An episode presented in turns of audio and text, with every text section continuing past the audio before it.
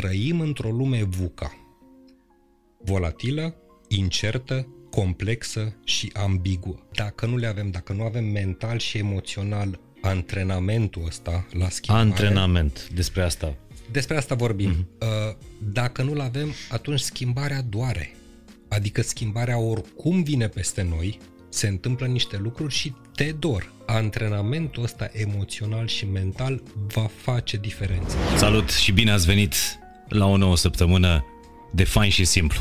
Abia am așteptat întâlnirea de astăzi pentru că uh, am mirosit așa că suntem foarte aproape de 150.000 de abonați uh, pe canalul nostru de, uh, de YouTube și am stabilit cu băieții, Ștefan, Cătălin, le spunem și lor, am stabilit să, uh, să vă facem o surpriză vom îndrăzni, pentru că voi ne dați curajul, săptămână de uh, săptămână, urmărind, share comentând uh, foarte multe episoadele fain și simplu, uh, ne dați curajul să mergem mai departe. Și dacă o să mai avem câteva clicuri acolo pe butonul de subscribe, nu multe, vreo câteva mii ca să ajungem la 150 de mii, am stabilit că vom face prima ediție live a podcastului Fain și Simplu.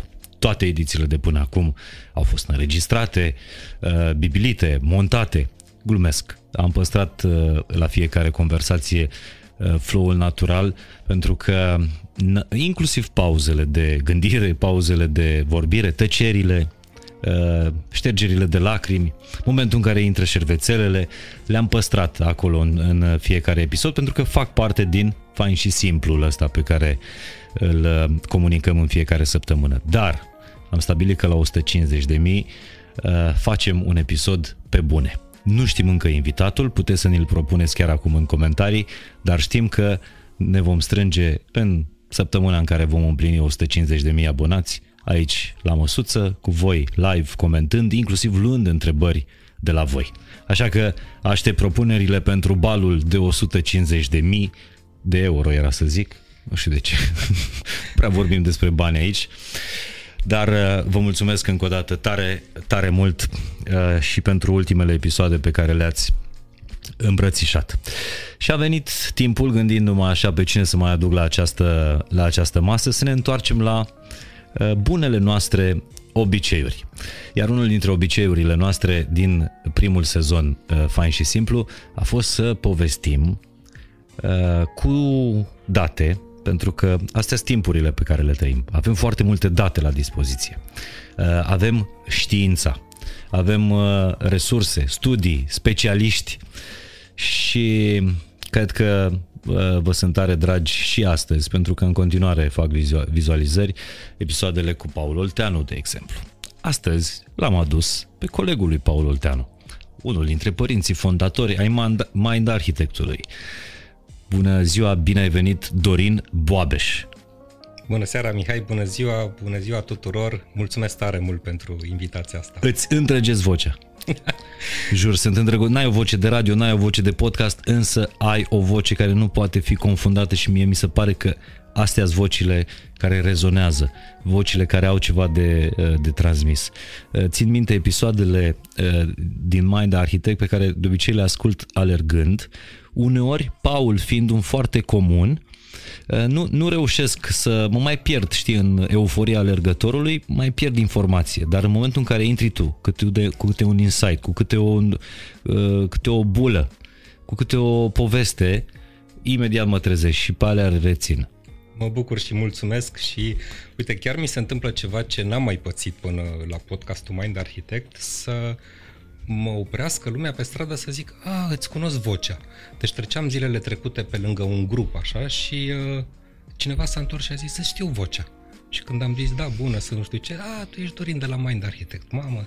Deci e extraordinar, într-adevăr. Și mersi mult de că mi-ai spus asta. E un timp fascinant, Dorin Babeș. Uh, are atât de multe povești personale, dar are o poveste uh, care cumva o să se întrepătrundă cu tema noastră uh, principală de astăzi. Pentru că astăzi vrem să vorbim despre timpurile astea necucernice, nemernice pe care le trăim Uh, în care pare că nimic nu mai este singur. Că, sigur, că schimbarea este singura constantă uh, și am vrea să facem astăzi împreună cu tine și o să vedeți de ce, un mic ghid despre cum să ne pregătim pentru lumea asta în continuă schimbare. Cum să ne așezăm, cum să ne adaptăm, updatăm. Uh, Dorin este absolvent de calculatoare și a absolvit calculatoarele atunci când calculatoarele erau o limbă străină. Uh, prin anii 90. În 96 mai precis.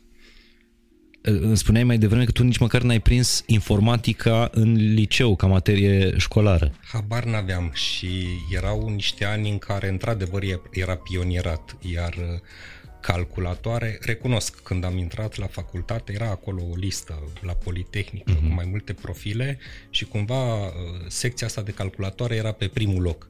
Și m-am bucurat tare mult când am intrat la calculatoare, nu știam despre ce e vorba, dar am prins uh, vremurile alea în care, nu știu, foloseam dischete, uh, cartele perforate, Uh, țin minte și acum că mi-am strâns cu greu bani și mi-am cumpărat un 286 pe vremea respectivă și uh, nevastă mi-am zicea atunci, zice, băi, ai venit cu el acasă și l-ai desfăcut bucăți ca să vezi ce, ce e în el și cum funcționează lucrurile astea și era, era într-adevăr fascinant.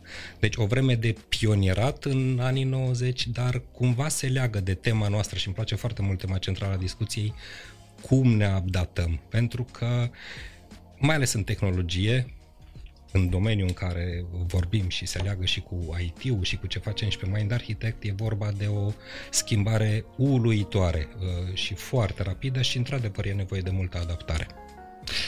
Ești, uh, lucrezi în IT de peste 25 de, uh, de, de ani, deci nu că ești pionier, ești șoim al patriei. Pionierii au apărut după aceea. Și mă gândeam că în momentul în care tu făceai uh, facultatea de calculatoare și mergeai la părinți, e ca și cum astăzi uh, copiii care uh, își lansează proiecte pe NFT se duc la părinți și zic mami, dar tu cu ce te ocupi? Cu NFT-ul, mamă. Sau minezi cripto. Adică vorbeai limbi străine către generațiile mai, mai mari. Asta mi-era și mie, cred că cel mai greu să explic mamei sau bunicii, mă copile, tu ce faci acolo cu calculatoarele? Și uh, cred că în mintea lor făceau o asimilare că mă ocup cu tot ce se bagă în priză. Și uh, mergeam la mama și îmi zicea, ai, reparăm și mie filtrul de cafea că s-a stricat și tu te pricep cu destea.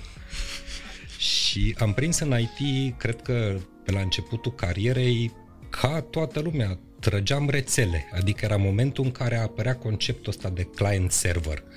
Și uh, existau niște calculatoare pe la uh, societăți comerciale și se punea problema să le lege prin rețele. Și atunci, cred că mulți ani am făcut la început, tras sârme, nu asta mi imaginam când am făcut facultatea, să te urci pe stâlpi, să prinzi uh, sârme sau uh-huh. cabluri. Dar uh, adaptarea înseamnă pentru mine, și mai ales în domeniul ăsta tehnologie, că totdeauna a apărut ceva nou.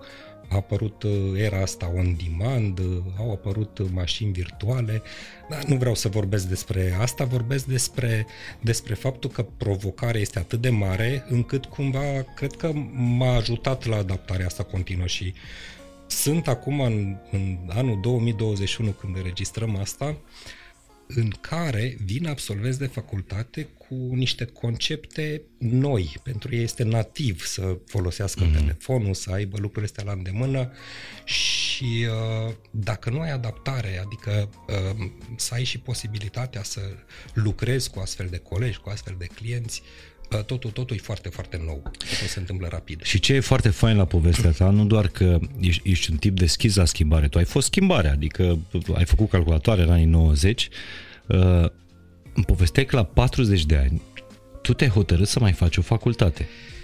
Da, așa este și uh, cumva când am terminat facultatea, cred că așa, ca toată lumea, am uh, plecat așa cu un sentiment de ușurare. Uf, am scăpat de școală, hai de acum încolo începe viața. Și asta era pe la 20 și ceva de ani. La 40 de ani m-am apucat într-adevăr să fac un, uh, un program MBA, un program de 3 ani de zile la o universitate din Warwick, din UK. Lucram, aveam familie deja, dar uh, a fost și oportunitatea și pe de altă parte și nevoia mea de, de schimbare. Întoarcerea în mediul academic a fost un șoc, adică să mă întorc din nou pe bănțile școlii. Ok, era un program din ăsta de la distanță, mergeam doar pe weekend la, la școală, dar uh, rigurozitatea universității și faptul că trebuia să învăț, să dau niște examene, să fac niște lucrări, a, a, a fost dificil și uite, chiar am un lucru care m-a ajutat și în partea de obiceiuri. Mm-hmm băieții aia de la universitate ne-au zis așa când am pornit. Um, tu aveai 40 de ani, aveam da? Aveam 40 de ani, da. Și... Colegii tăi? Erau mai tineri, mai în vârstă, porniserăm 75 de oameni în anul întâi și am terminat după 3 ani 7 oameni. Plecat am 9 din Vaslui. Exact. Adică a fost dificil, dar a fost și o parte de rutină aici, că ei ne-au zis de la început, ca să ai succes și să treci prin facultate, trebuie să-ți aloci 36 de ore pe săptămână. Și am luat-o de bună. Wow! Adică... Tu având un job de 8 ore. Da. Și făcând naveta, ca să nu, nu prea știe lumea, da. făcând naveta Sibiu, uh, București. Așa este. Făceam, uh, familia o aveam la Sibiu și îmi luasem job, că na, în IT toate se întâmplau în București, mi-am luat job în IT în București și uh, timp de mulți ani am făcut navetă din asta de weekend. Adică peste săptămână eram la București, vinerea plecam acasă și peste toate astea trebuia să acomodez un număr de ore eu, cum am zis, am luat-o de bună. Dacă așa mi-au zis că trebuie să fac 36 de ore, păi mi le-am împărțit și mi-a luat un număr de ore. Am zis, ok, ce fac? Mă trezesc în fiecare dimineață cu două ore mai repede, învăț. Adică e vorba și de a crea o rutină, o, o Deja vorbim de, de neuroștiința obiceiurilor și poate dezvoltăm un pic mai, da, uh, mai este. încolo. Uh, de, deci tu ca să faci facultatea cu job, familie, navetă, București, uh, Sibiu și ca să o termini, aveai nevoie de 36 de ore pe săptămână de învățare. Așa. De învățat, nu de învățare. De învățat, pentru că erau materiale, erau cărți, erau examene, ca la școală, ca la în viața de student. Și la câte trezeai? Până atunci, eu de obicei sunt un așa numit morning person, am mai multă energie dimineața și bine, de obicei, da, de obicei mă trezeam undeva pe la, nu știu, 6-7, de atunci începeam să mă trezesc la 5 jumate, ba chiar la 5 și uh, să câștig niște ore dimineața când știam că am mai multă energie. Eu și în facultatea, în prima care am făcut-o, nu puteam învăța seara sau noaptea, cum vedeam colegii că stau noaptea și învață, nu puteam. Preferam dimineața că asimilam mai repede. Dar da, am început să mă trezesc de la 5, 5 jumate maxim, cu ceas la început, după aia cu ceasul natural. Uh-huh. Și așa ai terminat facultatea, la 40 da. și ceva de, 42, de ani. 42, 43. Că După care, nu, a, a venit povestea asta cu, cu Mind Architect. Uh, uh, eu am auzit-o, o știu și de la Paul, dar aș vrea să o văd pentru că noi trăim fiecare dintre noi realități diferite. Aș vrea să știu și realitatea lui Dorin Boabeș. Cum a fost uh, momentul în care ați fondat cel mai ascultat podcast din, uh, din România? Da, e o poveste foarte faină aici pentru că ce a rămas cu mine este oportunitate, adică trec pe lângă noi și trec și pe lângă mine o grămadă de lucruri pe care câteodată le văd, pe care câteodată nu le văd. S-a întâmplat așa, în 2019 era în iunie, Paul ținea un curs de neuroștiință la mine în companie, la care am participat și uh, la momentul ăla am ieșit cu Tudor, cu colegul meu, unul dintre cofondatori. Noi doi, trebuie să spun asta, făceam deja un podcast. Aveam un podcast care spunea poveștile din IT-ul românesc. Rețeaua. Podcast, rețeaua, da.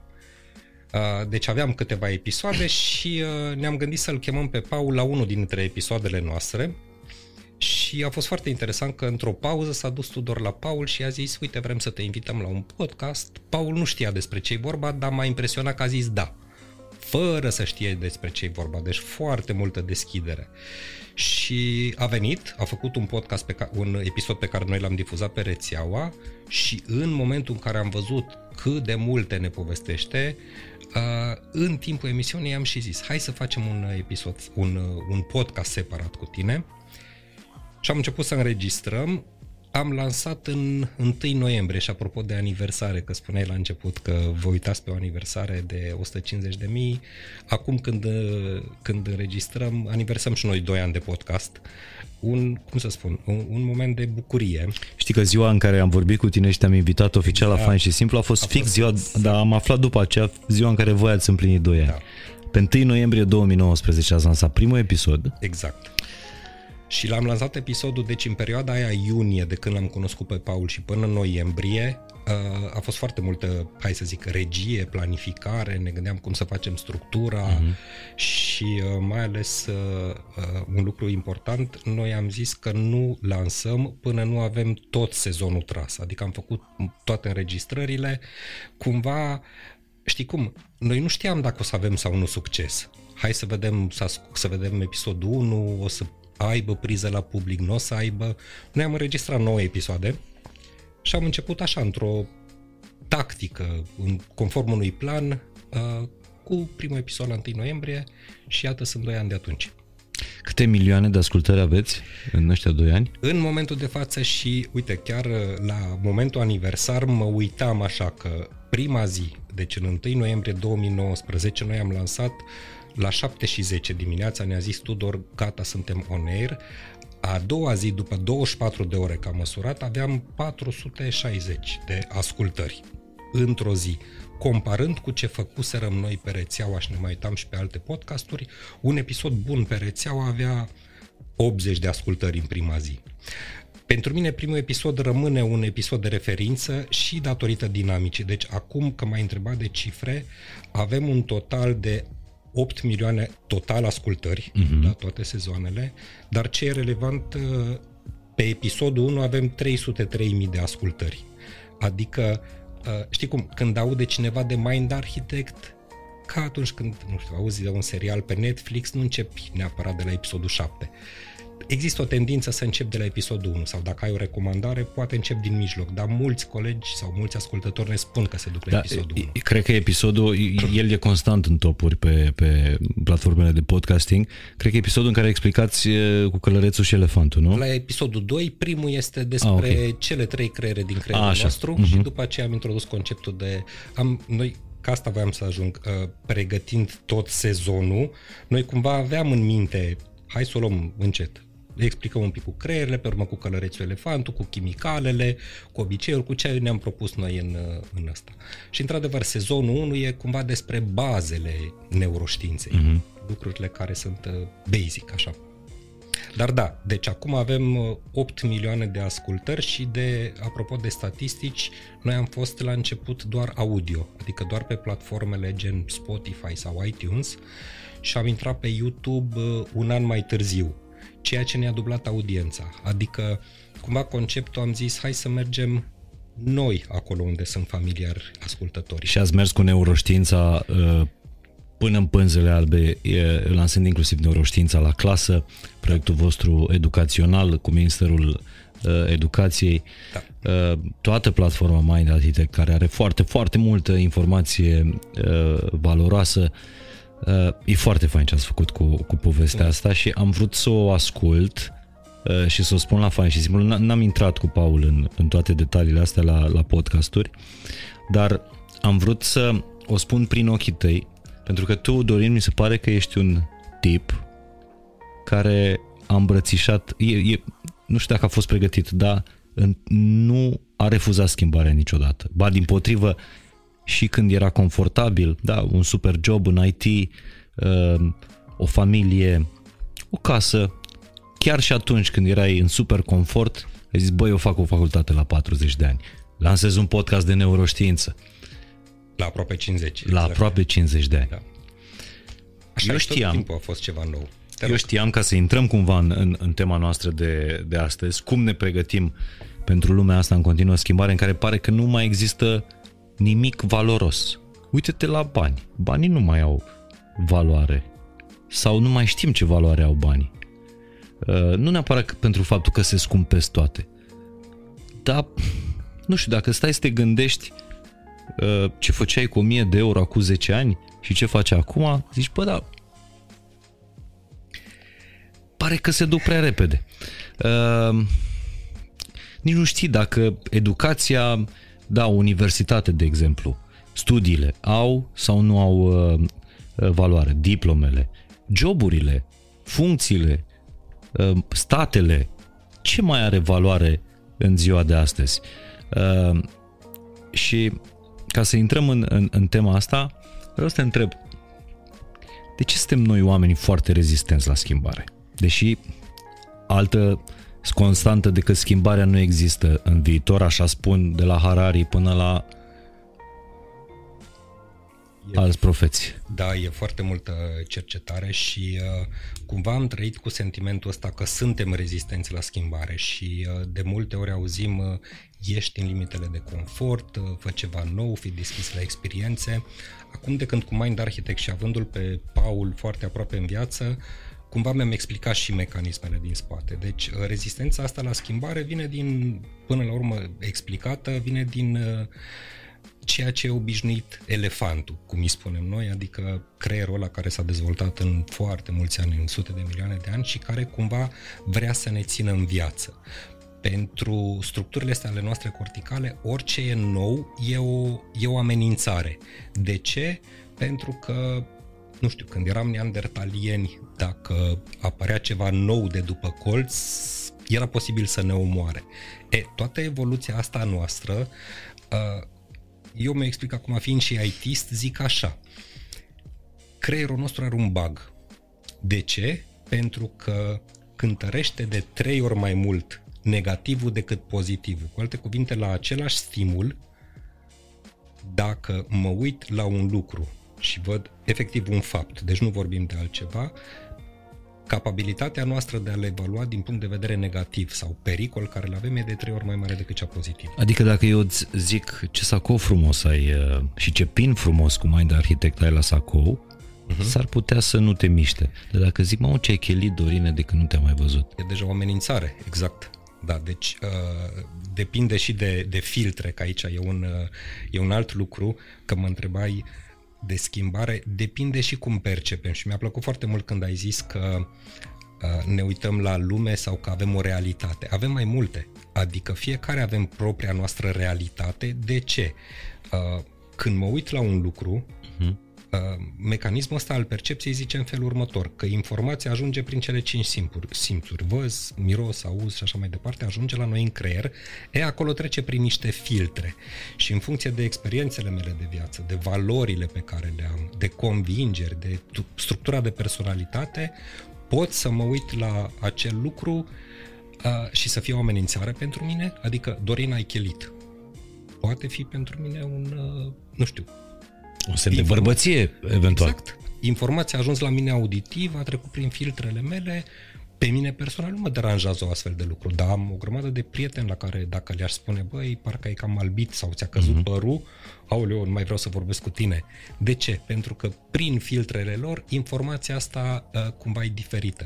Și uh, eu mi-a plăcut mult un, uh, un tip, Anil Set îl cheamă, are și niște TED-uri, deci pe TED Talk, pe TED.com, uh-huh. Anil Set are un, uh, un uh, o emisiune despre cum funcționează percepția și dădea inclusiv niște uh, exemple acolo cu, cu era un pătrat împărțit în mai multe culori și o iluzie vizuală în care a, cumva a demonstrat-o. Cu alte cuvinte, uh, Anil explica așa că nu numai că avem realități diferite, dar noi creăm realitatea. Am zis, wow, când am auzit asta mi-a fost foarte greu să o diger, ulterior, ascultându-l și învățând și la Mind Architect, mi-am explicat-o că noi avem de 10 ori mai mulți neuroni de proiecție decât de percepție. Cu alte cuvinte, și povestea pe care ne spunem noi în cap tot timpul. Da? Aoleu, ce se întâmplă? Aoleu, îi fi albit, nu îi fi albit, îmi cade părul, nu îmi cade părul, o fi rău, nu o fi bine. Mintea circulă tot timpul mm-hmm. și atunci cumva proiectează și în afară. Deci, uh, uh, e important de văzut că una e realitatea, fiecare o are diferită și cum ne uităm la ea ca să o schimbăm, iară ține de filtrele noastre. Adică, apropo de exemplu tău, bun, și ce, ce fac cu informația asta?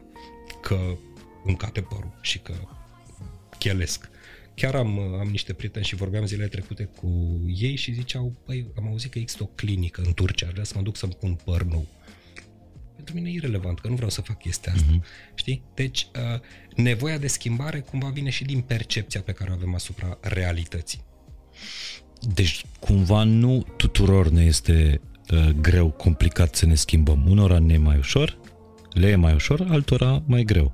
Depinde mult și asta e un alt lucru care l-am învățat mult în Mind Architect. Uh, structurile noastre de personalitate, că până la urmă fiecare suntem diferiți, sunt mai multe modele de structuri de personalitate. Unul dintre ele, Ocean sau Big Five, cum se numește, măsoară ceea ce se numește deschiderea la experiențe noi. Aha. Dacă faci testul ăsta și e disponibil și în variantă free pe internet, poți să-ți dai seama cât de mult te ajută pe tine structura de personalitate să fii mai deschis la lucruri noi sau mai degrabă recalcitrant. Și care sunt uh, structurile astea? Uh, Cinci ai zis că sunt? Da, testul se numește Big Five. Big Five. Big Five și sau se mai găsește pe internet dacă uh, cauți după Ocean. Uh-huh. O C E A N uh-huh. de la Openness to New Experiences, Consciousness, E de la extrovert introvert, A de la, nu mai țin minte de la ce vine, și N de, N de la neuros, uh, neuroticism, capacitatea de a-ți stăpâni sau nu uh-huh. emoțiile. Și cumva știind despre tine, că, păi, mai degrabă sunt predispus conform structurii de personalitate să fiu deschis la lucruri noi sau, din potrivă, prefer stabilitatea, te ajută și în abordarea uh, unor schimbări. Sau uh, componenta aia de nău din Notion, uh, capacitatea de a ne regla emoțional. Păi asta înseamnă că eu, eu despre mine, eu cred că sunt un tip calm. Și mie îmi spune lumea că sunt un tip calm și cumva și structura de personalitate mi-a demonstrat asta că am nativ niște capacități de a mă regla emoțional pe care alții poate nu le au. Cu alte cuvinte, cunoscând despre mine și asta, asta e ceea ce am învățat și de la Paul și de la alți mentori înainte, mai începe schimbarea prima dată înțelegându-te. Nu începe cu tine schimbarea, vezi întâi ce vine natural și ce nu. Uh-huh. Dacă vezi ce vine natural și ce nu, uh, cumva ai și niște pași și mă întrebai că unora le vine mai ușor sau mai greu să facă schimbări. Da, așa este. Uh, unii trăiesc pentru a avea schimbare și tot timpul să aibă lucruri noi, alții mai puțin, adaptabilitatea la fel. Dar schimbarea asta nu ține și de, uh, de vârstă, că citeam un studiu uh, care spune că la, la 20 de ani ți-e foarte ușor să te schimbi, accept schimbarea aproape uh, natural pe la 40, 50 de ani, schimbarea nu numai că este grea, este un stres. Este un stres real. Așa este. Și aici sunt uh, două componente. Prima ține de neuroplasticitate. Neuroplasticitate înseamnă capacitatea creierului nostru de a face modificări fizice, hardware, adică se schimbă acolo conexiuni, axoni, uh, apar neuroni noi și, într-adevăr, uh, conform ultimelor cercetări, neuroplasticitatea se întâmplă, dar e mult mai ușor Uh, la vârste fragede decât la vârste avansate. Și ca să iau un exemplu, învățarea limbii germane.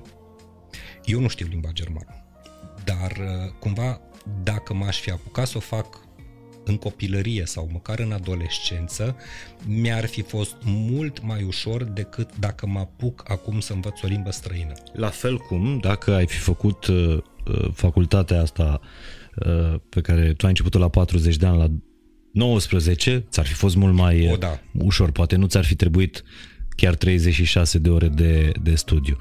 Cu adevărat. Uh, da, e și o diferență între, între tineri și, uh, și adulți.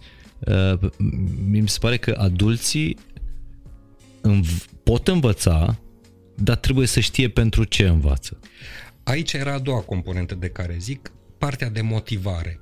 Pentru că motivarea sau motivația pe care o aveam la 20 de ani nu mai e motivația pe care o am la 50 de ani. Uh, motivația asta se schimbă în timp. Dacă la început era motivat, de exemplu, de ok, să am mai mulți bani, să am o familie uh, mai puternică, să nu știu, să obțin mai mult, să demonstrez ceva. Era o nevoie, o motivație pe care o aveam la...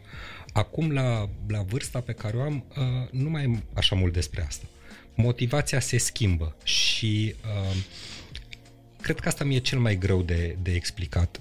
mi se întâmplă în speech pe care le am să vorbesc cu tineri și în momentul în care vorbesc despre, nu știu, e important să lași ceva în urma ta, să rămână ceva peste generații.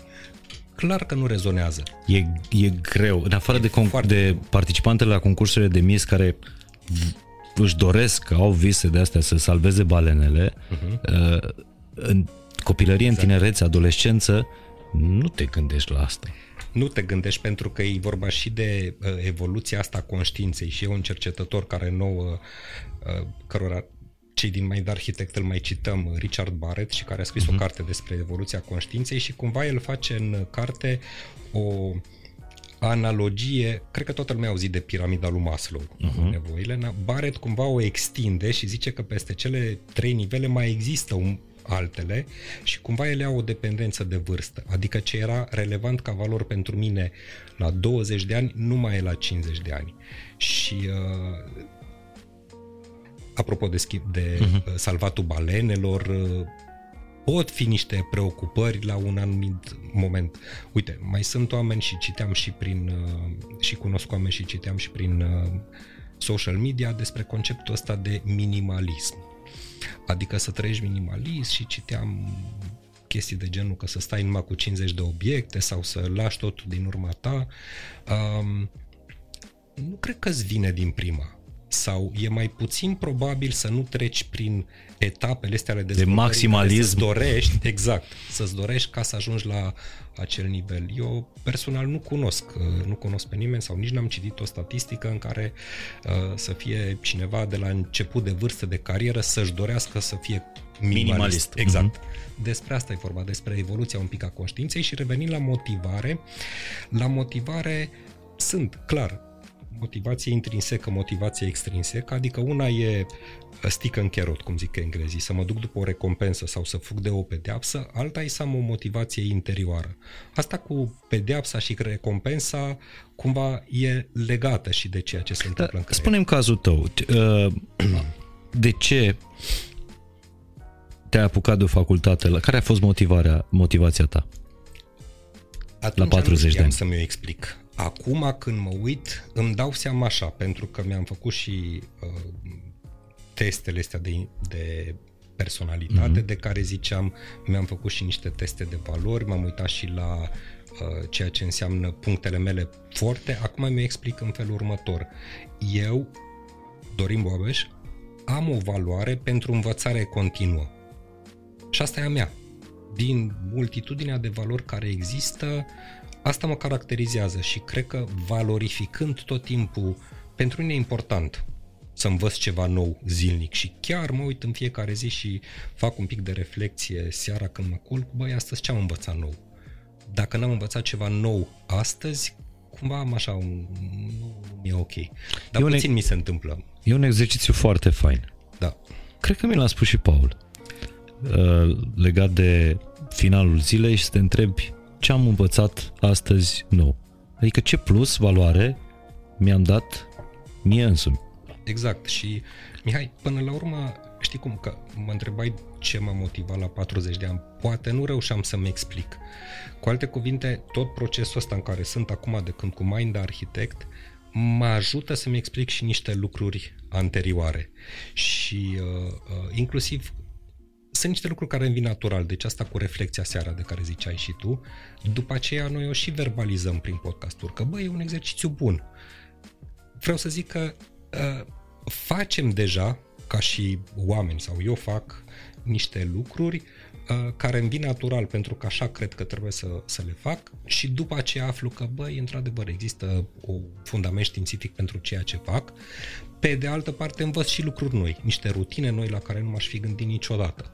De exemplu, în procesul de învățare, uite acum, dacă aș fi știut, apropo de cele 36 de ore um, pe care trebuia să le petrec ca să învăț pentru facultate, ce am învățat acum în ultimul an împreună cu Paul e că și procesul ăsta de învățare poate fi optimizat. De exemplu, o sesiune de învățare să nu dureze mai mult de 90 de minute. Eu, mi eu mi-alocam două ore. Teoria zice că nu duce creierul 90 de minute. Uh, aspecte gen iați niște micromomente, adică când înveți, nu știu, stai 10 minute, iei o pauză de 2 minute. Cred că și în sport e o, o Absolut. ceva de genul ăsta. E pauza dintre serii. Exact. Nu le știam. Uh, Ia-ți pauze, respira, adică toate lucrurile astea care noi le mai povestim și prin podcast, cum să faci să înveți mai bine, care sunt mecanismele neuroștiințifice din spate, cred că m-ar fi ajutat mult mai mult. Dar m-a ajutat acum, pentru că și acum am văzut lucruri noi. E valoroasă informația asta pe care, pe care ne-ai dat-o. 90 de minute o sesiune de învățat, Da. nu mai mult, în care se incluzi inclusiv pauze. Da, asta vine de la o, chiar zilele astea, deci informația este foarte proaspătă și la noi în echipă, de la un neurocercetător pe care noi îl respectăm foarte mult, Andrew Huberman, și care are un podcast. Mamă, e Stanford, nu? Exact, Stanford University și el a zis acum de curând, băi, când faceți uh, procesele astea de învățare, fiți atenți și la aspectele astea. Sunt vreo nouă, le povestim noi acolo, mm-hmm. dar relevante pentru mine au fost, au fost wow. Deci asta cu 90 de minute și cu micromomentele am zis... Micropauze, da, micromomente. Micromomente. Tu ce micromomente îți iei acum când vrei să înveți ceva uh, nou? Uh, să, să-mi iau, în primul rând, să nu mă mai pedepsesc că îmi fuge mintea, că citesc o carte sau și încep să mă gândesc, aoleo, mi-a zis Dana să nu să plătesc facturile, ți-o ia mintea razna, că sunt acolo niște mecanisme. Și atunci când simt un astfel de lucru, mă opresc, stau un minut, mă gândesc, nu schimb că mă apuc atunci să... Adică nu e plătesc telefonul. facturi. Telefonul nu e un micromoment. Nu, nu. Da, iau, mă uit pe geam, sunt împăcat cu gândurile mele, nu încerc să le alung și pe urmă revin la carte. Deci faptul că mi-au uh, un minut ochii din carte sau din calculator sau din ceea ce fac în momentul ăla când simt că îmi pierd atenția, pentru mine e un, un micro moment de reconectare și am observat că e extraordinar. Ies pe balcon dacă pot. Să ne iau un moment așa. Te-am întrebat asta și am pedalat pe, pe, pe tema asta pentru că știi cum e, că vrei, că nu vrei, Uh, că îți place, că nu-ți place, că ai tipul ăla de personalitate deschis la învățare sau nu. Nici nu mai contează. Toți va trebui să ne reinventăm și să învățăm, să reînvățăm, să gândim și să regândim tot ceea ce am uh, uh, învățat, să aruncăm toată materia învățată până acum câțiva ani și să o reluăm de la, uh, de la zero. A- Astăzi, înainte să înregistrăm podcastul ăsta, am fost să împart niște, niște cărți, cartea mea și a părintelui Necula, născută din podcastul Fain și Simplu, despre sensul vieții, la un cămin de bătrâni. Cel mai tânăr de acolo avea 80 de ani, Wow. 36 de bătrâni, care trăiesc într-o, într-o comunitate. Foarte fain. A fost una dintre cele mai frumoase experiențe de anul ăsta. Și știam că vin să înregistrăm podcastul ăsta în care o să vorbim despre schimbare. Și mi-am dat seama că în 2021, dacă nu ești unul dintre bătrânii aceia de la Cămin, care au cel mai tânăr 80 de ani, uh, în afară de ei, toți avem nevoie, toți o să avem nevoie să ne schimbăm. Toți, toți bătrânii de acolo cam toată viața au lucrat același lucru. Am vorbit cu o doamnă care a fost profă de istorie și geografie. Toată viața. O doamnă care a fost, mi-a zis că a lucrat în inspecție. Zic, toată viața? Toată viața, domnul Morar. Asta nu va mai fi. Nu se va mai întâmpla. Nici măcar părinții mei n-au muncit toată viața în același loc. Exact. Exact și e foarte interesantă partea asta. Uite, am și eu două, două povești aici. Uh, apropo de bătrâni și de învățare. Uh, am avut ocazia să-l cunosc și să stau un pic de vorbă și uh, de asemenea să-l urmăresc pe John Maxwell, care e un uh-huh. tip uh, foarte cunoscut, unul din cei mai mari autori de cărți de leadership, dar la un moment dat uh, mi-a plăcut într-un discurs de-a lui, într-un cadru mai restrâns, cred că era cred că acum vreo trei ani de zile a fost invitat în uh, România, a fost la Brand Teatrul Minds? Național. Înainte de Brand Minds. Așa. Da, da. Și uh, el a zis o chestie. Cred că avea șapte, nu mai știu exact, 71-72 de ani la momentul în care a făcut următoarea afirmație și el povestea despre învățarea continuă și zicea așa, mă gândesc că nu sunt pregătit să candidez la alegerile pentru președinte al Americii la următorul mandat, dar peste încă patru ani aș vrea să fac asta. Cu alte cuvinte, el își făcea planuri uh, de învățare și și de, nu știu, de uh, niște obiective pe care și le stabilea și m-a impresionat foarte mult. Mă gândeam, băi, vârst, viața se termină, cum zici și tu, la undeva, ieși la pensie. Nu, muncești continuu. Și al doilea exemplu pe care l-am aflat de curând, uh, noi mai spunem în podcast, vorbim despre neuroștiință și e uh, cea mai bătrână femeie care a trăit pe lume vreodată dovedită științifică, mai zic unii că au fost alții și mai bătrâni, a murit la vârsta de 122 de ani, uh-huh. dacă mi-aduc aminte, și există multe emisiuni cu ea în care tot timpul povestește despre, despre învățarea asta continuă, despre lucruri. Și aici e și o poveste amuzantă. Pe mine m-a amuzat când am citit povestea femeii. Zicea așa că atunci când ea a împlinit 90 de ani, avocatul ei a făcut uh, un contract în care i-a zis câtă vreme mai trăiești, îți plătesc chiria, după ce mori, apartamentul rămâne al meu. Chiria la Londra sau în Paris undeva, 2000 de euro sau de pounds pe lună. 30 de ani mai târziu, urmașii acelui avocat încă plăteau la acea chirie. Deci, uh, uh, mi s-a părut fascinant și faptul, ok, aici e vorba și de un pic de glumă, dar uh, doamna respectivă tot timpul era, era um, activă, învăța lucruri noi. Și mai e un lucru pe care noi mai povestim la neuroplasticitate, e sunt niște zone, sunt cinci zone în lumea asta, unde cercetătorii au identificat uh, populație din asta centenară. Blue Zones, nu? Blue Zones, exact. Blue Zones. Și pe Blue Zones, uh, studiind un pic comportamentul oamenilor de acolo, au identificat niște lucruri pe care le, ei le aveau în comun inclusiv mișcare, inclusiv uh, uh, faptul că nu neapărat făceau sport, dar mergeau mult acolo, felul în care mâncau. Cel mai relevant era puterea comunității.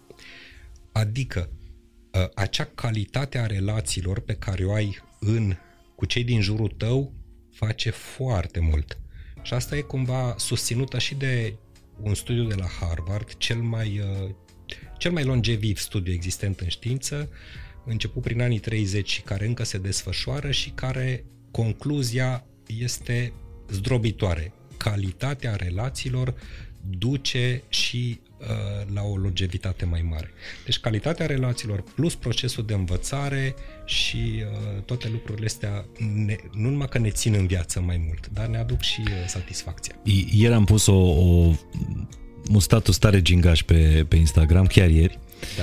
Este o carte care se numește The Big Panda and Tiny Dragon.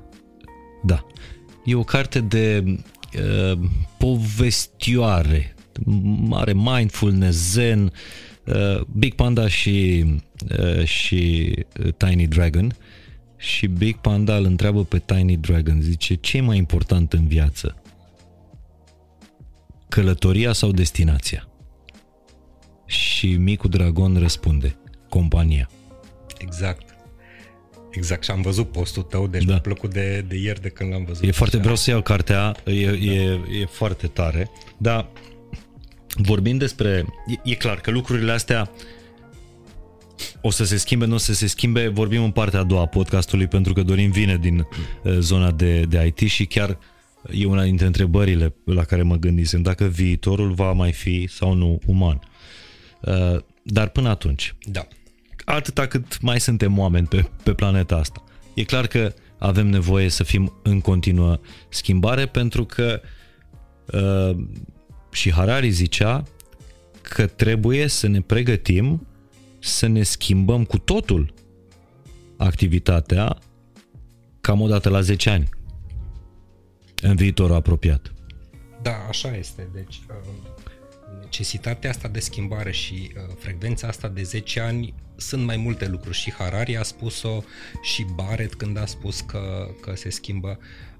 10 ani, în, în opinia mea sau cum văd eu lucrurile, 10 ani e un ciclu foarte mare, mai ales când vorbim de tehnologie. Iar tehnologia acum e prezentă în viața noastră a tuturor. Deci nu vorbesc doar de oamenii care profesează în IT, dar uh, foarte multe meserii, uh, începând cu doctori, avocați, inclusiv în procesele de producție, tehnologia este prezentă. Iar ciclul tehnologic este mult mai rapid. Cu alte cuvinte, 10 ani, dacă ne gândim la ce spunea Harari sau Beret sau alții, adaptat în ziua noastră e nevoie de mai multă rapiditate. Și uite, hai să ne uităm la cazul Kodak. Da? care a fost o companie care a dispărut pur și simplu. N-a mai auzit nimeni. Nu le-a luat 10 ani. Deci uh, adaptarea lor la piață sau... Uh, Nu a fost o companie, a fost compania. Exact. The company. Și pentru mine, care uh, generația mea, cu asta am crescut. Cu Kodak. Cu, păi era singura chestie. Momentele Kodak. Da. Iar uh, companiile noi care apar, uh, uite, Google, Facebook, Amazon, astea cred că nici nu erau relevante acum 10 ani de zile și dintr-o dată sunt relevante. Tesla, un miliard, o, da. un, nu un miliard, un triliard, exact. cred, de Dar dolari. Piața noastră. Ce însemna cu 10 ani? Exact, companii gen UiPath sau altele care apar în piața noastră în România um, sau idei noi care apar și ca, pe care unii antreprenori sau companii le pun.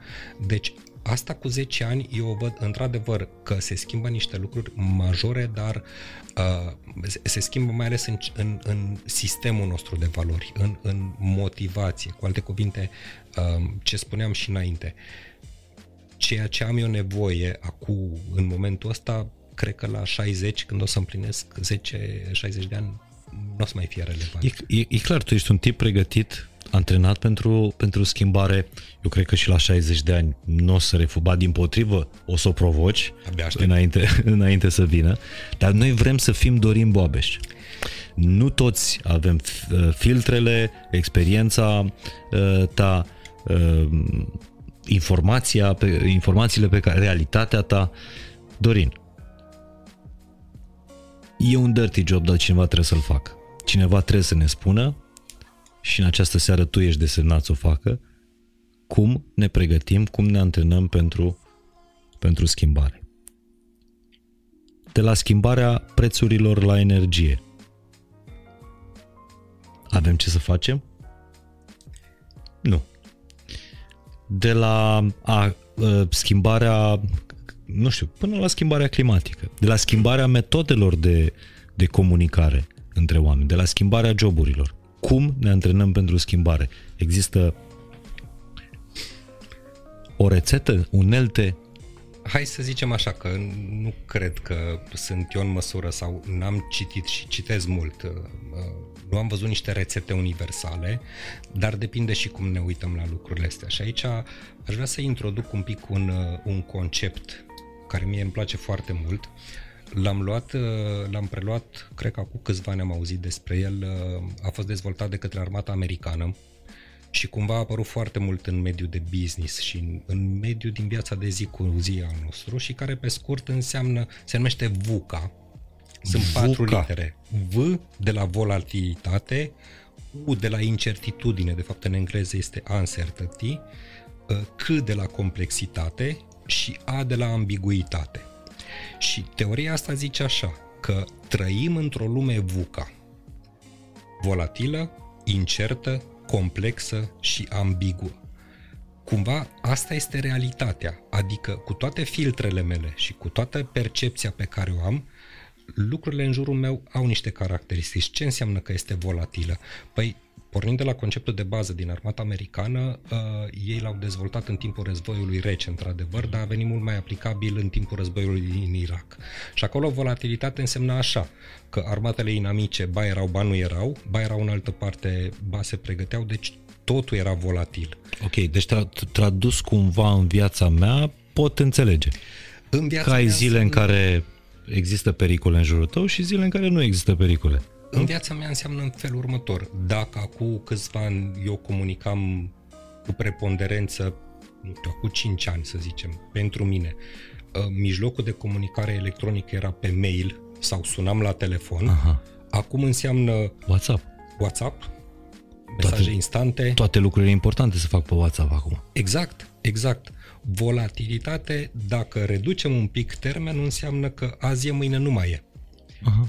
Da? Deci cu ceea ce sunt obișnuit sau uh, expresiile pe care mulți din generația mea le, le folosesc, gen uh, înainte era mai bine, așa se făceau lucrurile.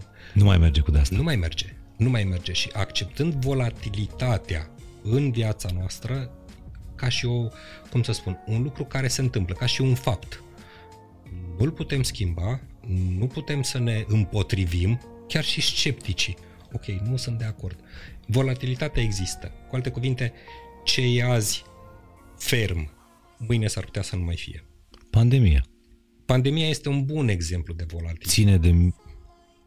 Sunt niște factori externi, n-a fost, a existat dintr-una și pe majoritatea dintre noi ne-a împins în exact ce vorbim, în adaptare, în uh, felul în care mă comport, ce am de învățat din chestia Pe mulți negare nu există? Exact.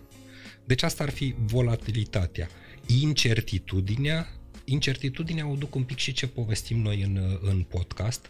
Uh, hai să o zic altfel, certitudinea este o nevoie biologică pe care noi oamenii o avem, adică nevoia de predictibilitate, să știm ce ni se întâmplă mâine. Uh, e o nevoie pe care o avem cumva uh, cablată în, uh, în mintea noastră. Și faptul că trăim într-o lume VUCA, adică o lume care are și o componentă de incertitudine.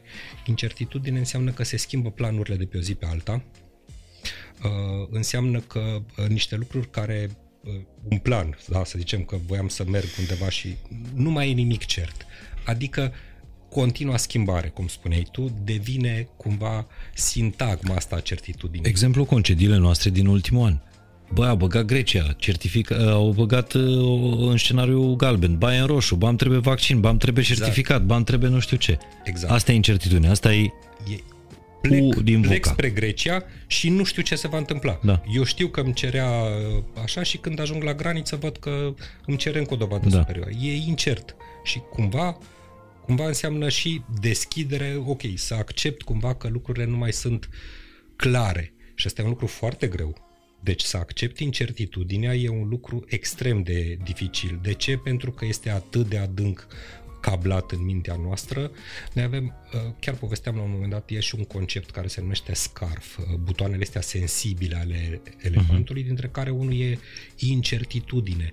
În momentul în care apar lucruri incerte, mintea noastră aia preistorică, uh, elefantul, uh, începe să tropăie, da? Deci nu mai e, opa, intru în panică, deci apar niște reacții din astea de frică, de emoție, uh, incertitudine. Deci vulnerabilitate, incertitudine, complexitate. Complexitate înseamnă deci noi nu mai trăim, sau eu nu mai trăiesc viața părinților mei care aveau, nu știu, un plug, o vacă, o casă la țară, lucrurile sunt extrem de complexe în viața noastră și creierul nostru nu este pregătit pentru toată complexitatea asta. Deci cumva să gândim complexitatea că față de generațiile din trecut avem mult mai multe ferestre deschise. Exact. Pe și ecran. Exact. Avem mai multe și uh, cumva trebuie să le gestionăm pe toate. Pe toate. Nu avem cum să le închidem nu știu, dă-mi un exemplu de lucru care mai e, sau eu n-am un exemplu în, în viața mea de lucru care e simplu în ziua de azi. Ceva care, nu știu, eu în copilăria mea mă uitam la părinții mei, făceau niște lucruri simple, mi-e foarte greu acum să zic în deciziile pe care le am în viața de zi cu zi. Totul e complex. Ca să conduc mașina am nevoie de Waze, dacă pică internetul uh, nu mai știu să ajung, uh, bașca, trafic, deci complexitatea asta și mai ales uh, aș insista un pic pe introducerea tehnologiei în, în viața noastră de zi cu zi aduce o notă de, de complexitate, pentru că nu toți știm să lucrăm cu calculatoarele, cu telefoanele mobile, dar cumva ele există și ne fac viața mai complicată. Deci com- complexitatea asta, într-adevăr, ține despre, despre lucrurile complicate. Trăim într-o lume VUCA. Vulnerabilitate, incertitudine, complexitate și ambiguitate. ambiguitate. Ambiguitate înseamnă că eu bat palma cu tine și avem un deal și zicem, Mihai, începem la ora X și facem cu tare și de fapt eu plec de acolo cu impresia așa că se întâmplă și poate pentru tine nu înseamnă asta. Ambiguitate înseamnă că în momentul în care facem afirmații, felul în care percepe celălalt s-ar putea să nu fie um, să nu fie la fel. Adică um, ambiguitate înseamnă că nu sunt sigur de nimic și nu ține de certitudine, de niște lucruri care uh-huh. e așa, mă duc la o întâlnire de business și mie mi se întâmplă, da, mă duc la o întâlnire de, de afaceri și la sfârșit ne strânge mâna și, zi, și aud expresia de genul mai vedem, ținem legătura. Da, pentru mine asta înseamnă că, băi, s-ar putea să fie o oportunitate bună să mă duc în continuare, pentru cealaltă s-ar putea să zică, băi, lasă-mă. Eu încă, eu încă mă enervez când, când aud. Eu, eu încerc să evit replicile astea când le dau eu, dar le primesc. Le primești. Și îmi dau seama că nu mai sunt excepții, că așa e lumea. Sunt expresii e pe mai vedem. care au mai multe Hai că mai vorbim. Exact. Asta e ambiguitatea cu care ar trebui Asta să ne obișnuim. hai că mai vorbim a devenit atât de uzuală în, în mintea noastră, dar e o expresie atât de ambiguă, că dacă o luăm pe certitudine, ar fi în felul următor. Mihai, hai că mai vorbim, te sun eu mână la ora 17, poate punem și un meeting mm. în calendar și vorbim timp de 10 minute. Asta înseamnă certitudine. Ambiguitate înseamnă, hai că mai vorbim, o, nu știu ce înseamnă asta. Oare s-o fi terminat, nu s-o fi terminat, oare chiar mai vorbim, oare nu? Exact despre asta e vorba, Mihai. Sau îți, îți vezi un uh, prieten din facultate sau un fost coleg de, de liceu și zici, mamă, nu te mai văzut de nu știu când, hai să ne, hai să ne vedem. Exact. Cu cât te vezi? După ce spui, hai să ne vedem și noi. Da, mă, te sun săptămâna viitoare. Nu se întâmplă. Așa e. Asta e lumea, VUCA.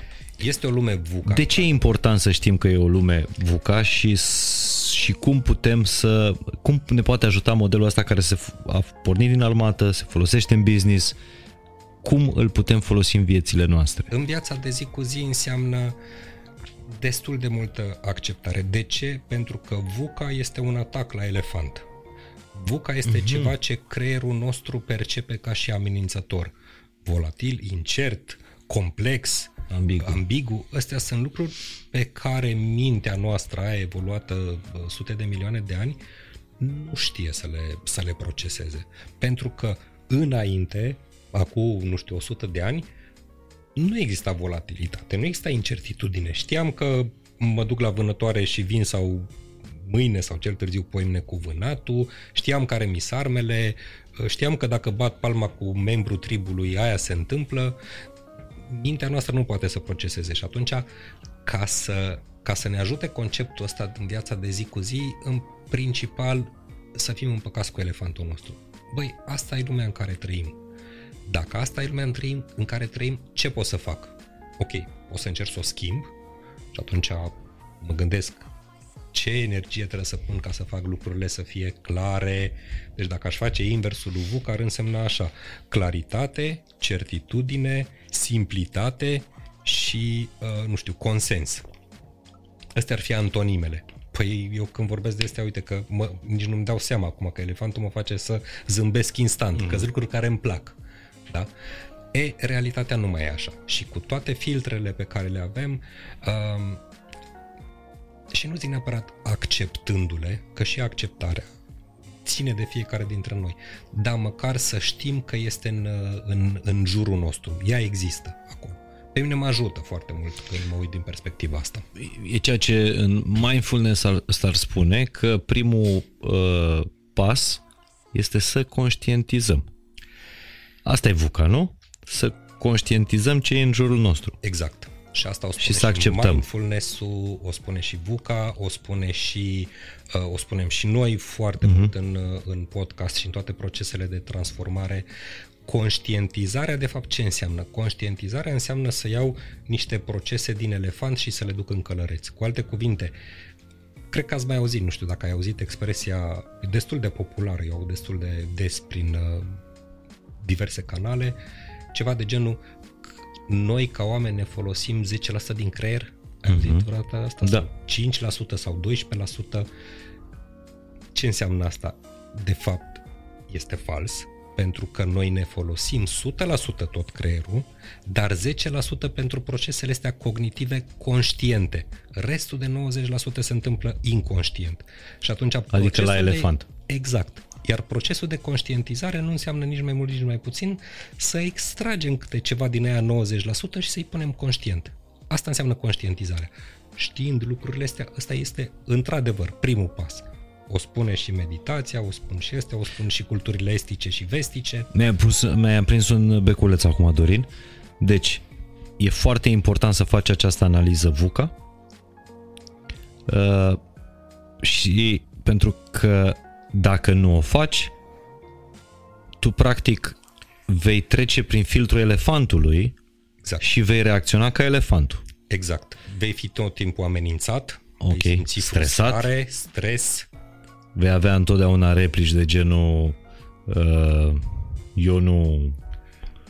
Evitare, eu da. nu mai bine tacă, nu așa se întâmplă. Treaba voastră ce faceți, așa, Iată. vaccinați-vă, e treaba voastră, Iată. muriți și așa mai departe. Dar dacă treci VUCA asta, lumea asta, VUCA, prin uh, elefant, vei avea, uh, prin călăreț, vei avea reacție de călăreț, adică...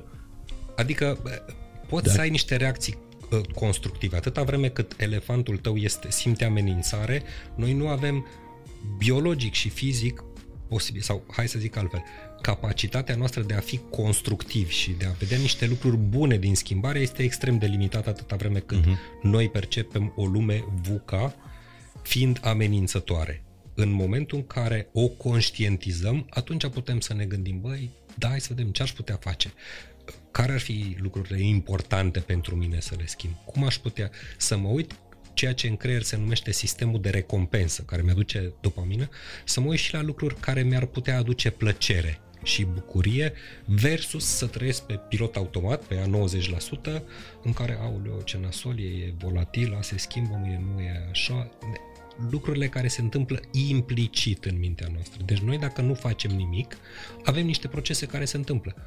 Pentru că așa am fost proiectați. Elefantul a fost proiectat să ne țină în viață, nu să ne facă fericiți. Pentru asta e nevoie de un pic de conștientizare. Și asta poți să faci și, în, și cu tine, ca persoană, poți să faci și în mica ta afacere pe care o ai și într-o corporație, nu? Da. Metoda asta VUCA.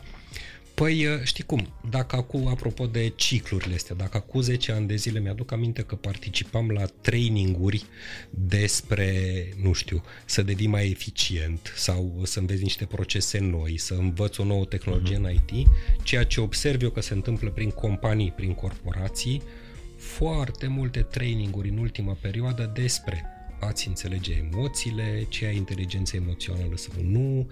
Cumva noi conștientizăm ca și societate și doar vorbesc de ceea ce se întâmplă în România, preocuparea pe care o avem pentru a înțelege, a înțelege procesele. De aia și noi avem succesul pe care îl avem cu Mind Architect. Pentru că lumea are nevoie de lucrurile astea. Lumea are nevoie să înțeleagă ce se întâmplă în, între urechi aici. Absolut. Da. Uh, mă gândesc că schimbarea asta pentru care trebuie să fim cu toții pregătiți. Indiferent că ești Dorin, că ai 50, că ești Mihai, că ai 40 sau că ești Roa Morar care abia a împlinit 2 ani anul ăsta. Schimbarea uh, va trebui să vină pentru, uh, pentru toți. Acum sunt uh, două lucruri pe care oamenii de știință le spun. Că omul nou, omul viitorului ar trebui să fie uh, pregătit ca să supraviețuiască cu două lucruri. Să aibă flexibilitate mentală și să fie uh, echilibru emoțional. Mental, emoțional. Flexibilitate mentală, echilibru emoțional. Exact. Deci, astea sunt cele mai... Și uite, nu știam de, de conceptul ăsta, dar se leagă foarte bine, pentru că știi cum, dacă nu le avem, dacă nu avem mental și emoțional antrenamentul ăsta la schimbare... Antrenament, despre asta. Despre asta vorbim. Uh-huh. Dacă nu-l avem, atunci schimbarea doare. Adică schimbarea oricum vine peste noi, se întâmplă niște lucruri și te dor. Că asta este, schimbarea nu vine.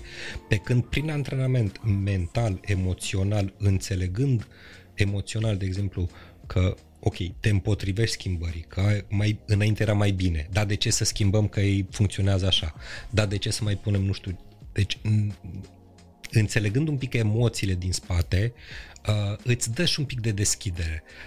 E nevoie să lucrezi cu tine în procesele astea de schimbare și sunt uh, foarte multe uh, cărți și cursuri de change management. În managementul schimbării totdeauna e desenată o curbă uh-huh. în care, ok, se anunță schimbarea, prima dată te împotrivești, după aceea începi să o accepti, doare și cumva uh, ajungi de partea cealaltă a schimbării, că n-ai încotro. Câteodată schimbarea se întâmplă în companii și nu te întreabă nimeni, băi, facem schimbarea asta, schimbăm o procedură, ne cumpără altă firmă, cumpărăm noi altă firmă, uh, lucrurile astea se întâmplă și atunci noi implicit avem totdeauna opoziția asta da, de ce să schimbăm? Trecem prin această vale a dezamăgirii cumva, care poate fi mai, uh, mai adâncă uh-huh. sau mai grea. Ceea ce spun și foarte multe studii și cărți în, în partea asta de change management este oricum vei trece prin asta, dar depinde de tine dacă faci o pantă în care stai mult aici sau știind deja că vei trece prin asta, îți controlezi și emoțiile și te duci deja cu deschidere. Ok, asta e inevitabil, ce trebuie să fac ca să ajung cât mai repede acolo? În, la, cealalt, la celălalt mal al schimbării. Și asta nu e ușor. Adică tu spui că ar fi bine să începem schimbarea înainte să vină schimbarea. Să ne oblige să, ca să ne oblige să ne schimbăm. Să o îmbrățișăm, Mihai. Adică sunt schimbări pe care noi ni le propunem, gen, îmi stabilesc eu niște obiective, vreau să-mi fac eu un proces de schimbare, gen, nu știu, să uh, pierd câteva kilograme sau să îmi fac uh, o viață mai sănătoasă sau să obiective care vin din mine și o schimbare inițiată de mine. Dar de cele mai multe ori și tema discuției noastre este ce se întâmplă când schimbările vin de la alții. Gen, lucrez într-o companie și e posibil uh, jobul meu să fie automatizat, să fie un robot în locul meu acum. Sau dacă nu acum, poate în perioada următoare. Ce fac? mă împotrivesc, mă supăr, mă frustrez sau cu un pic de antrenament din ăsta mental, emoțional, exact uh, ce spui tu, uh, mă pregătesc să fiu mai gata pentru schimbare. Pentru că e o certitudine. Sunt niște studii acum care spun cum vor arăta meseriile viitorului.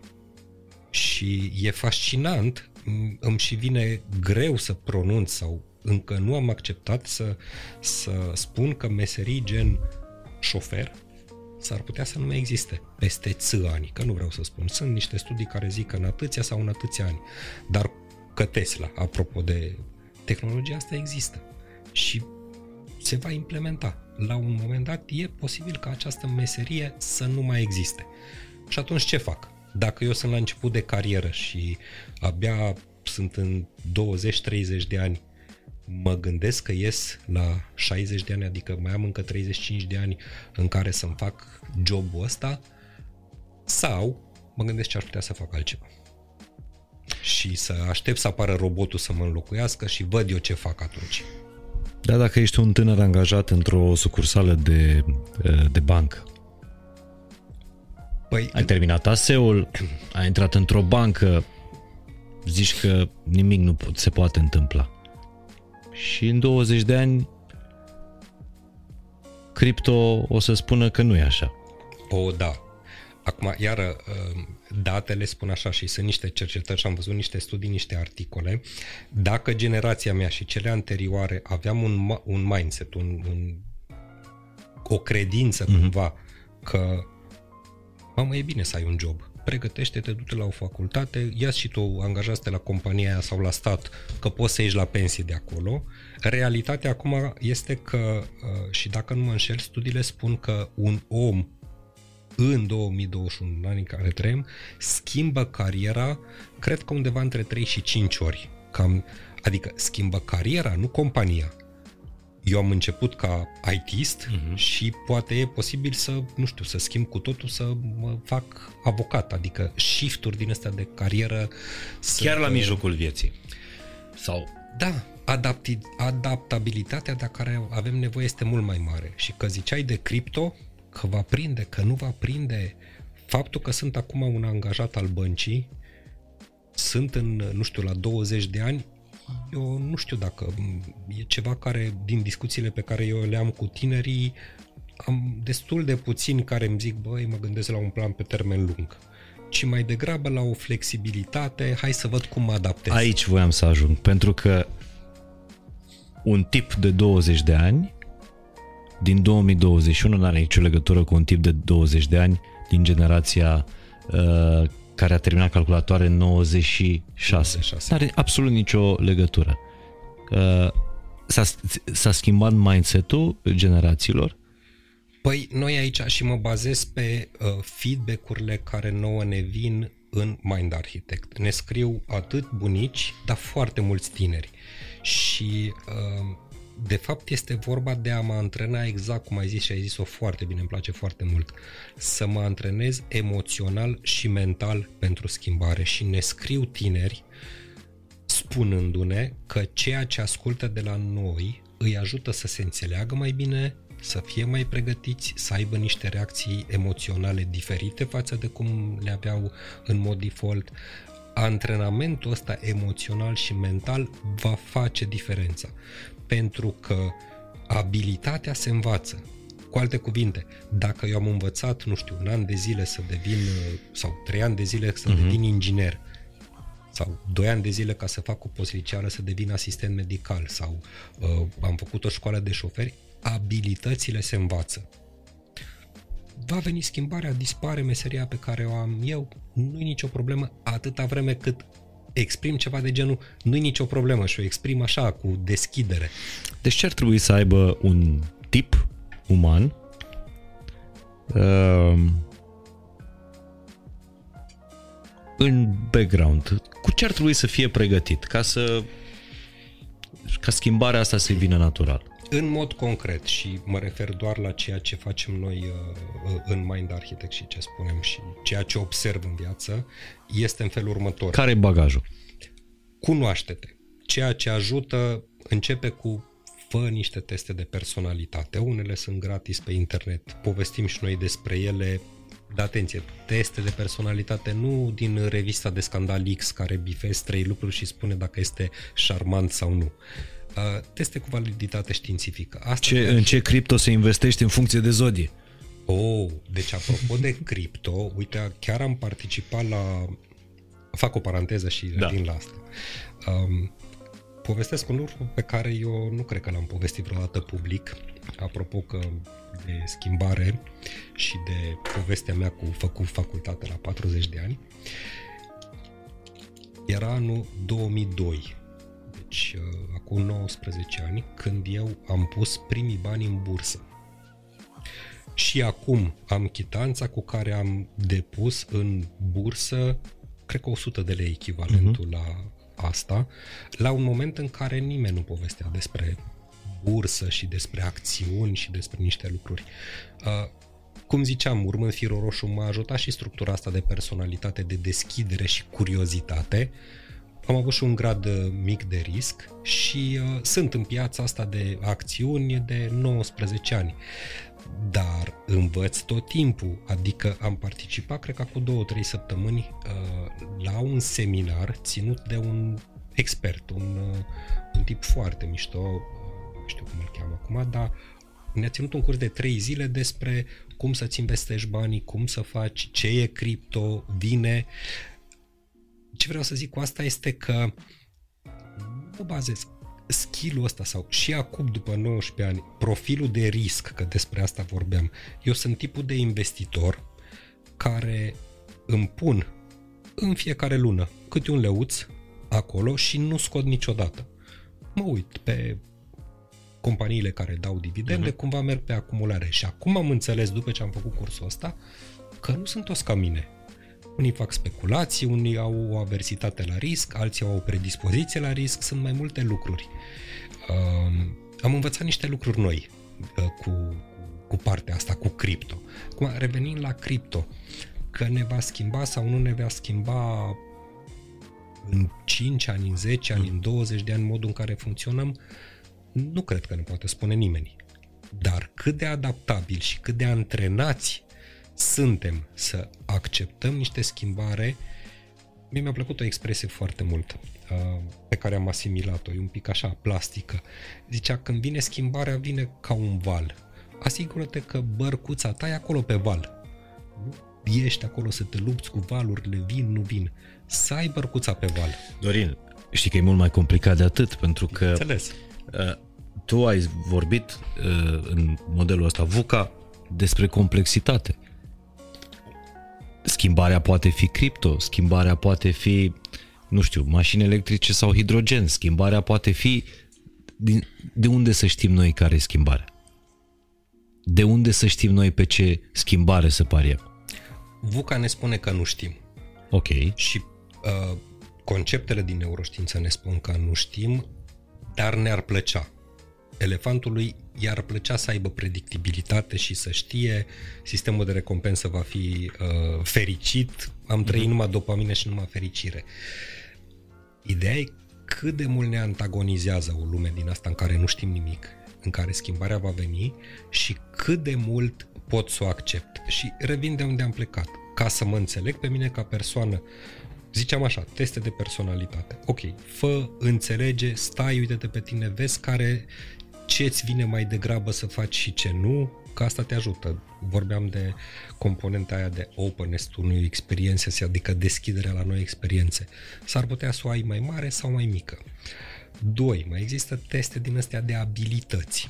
Există niște teorii în spate, adică care sunt lucrurile pentru care eu sunt priceput, de gen uh, mă fac pictor sau mă fac inginer?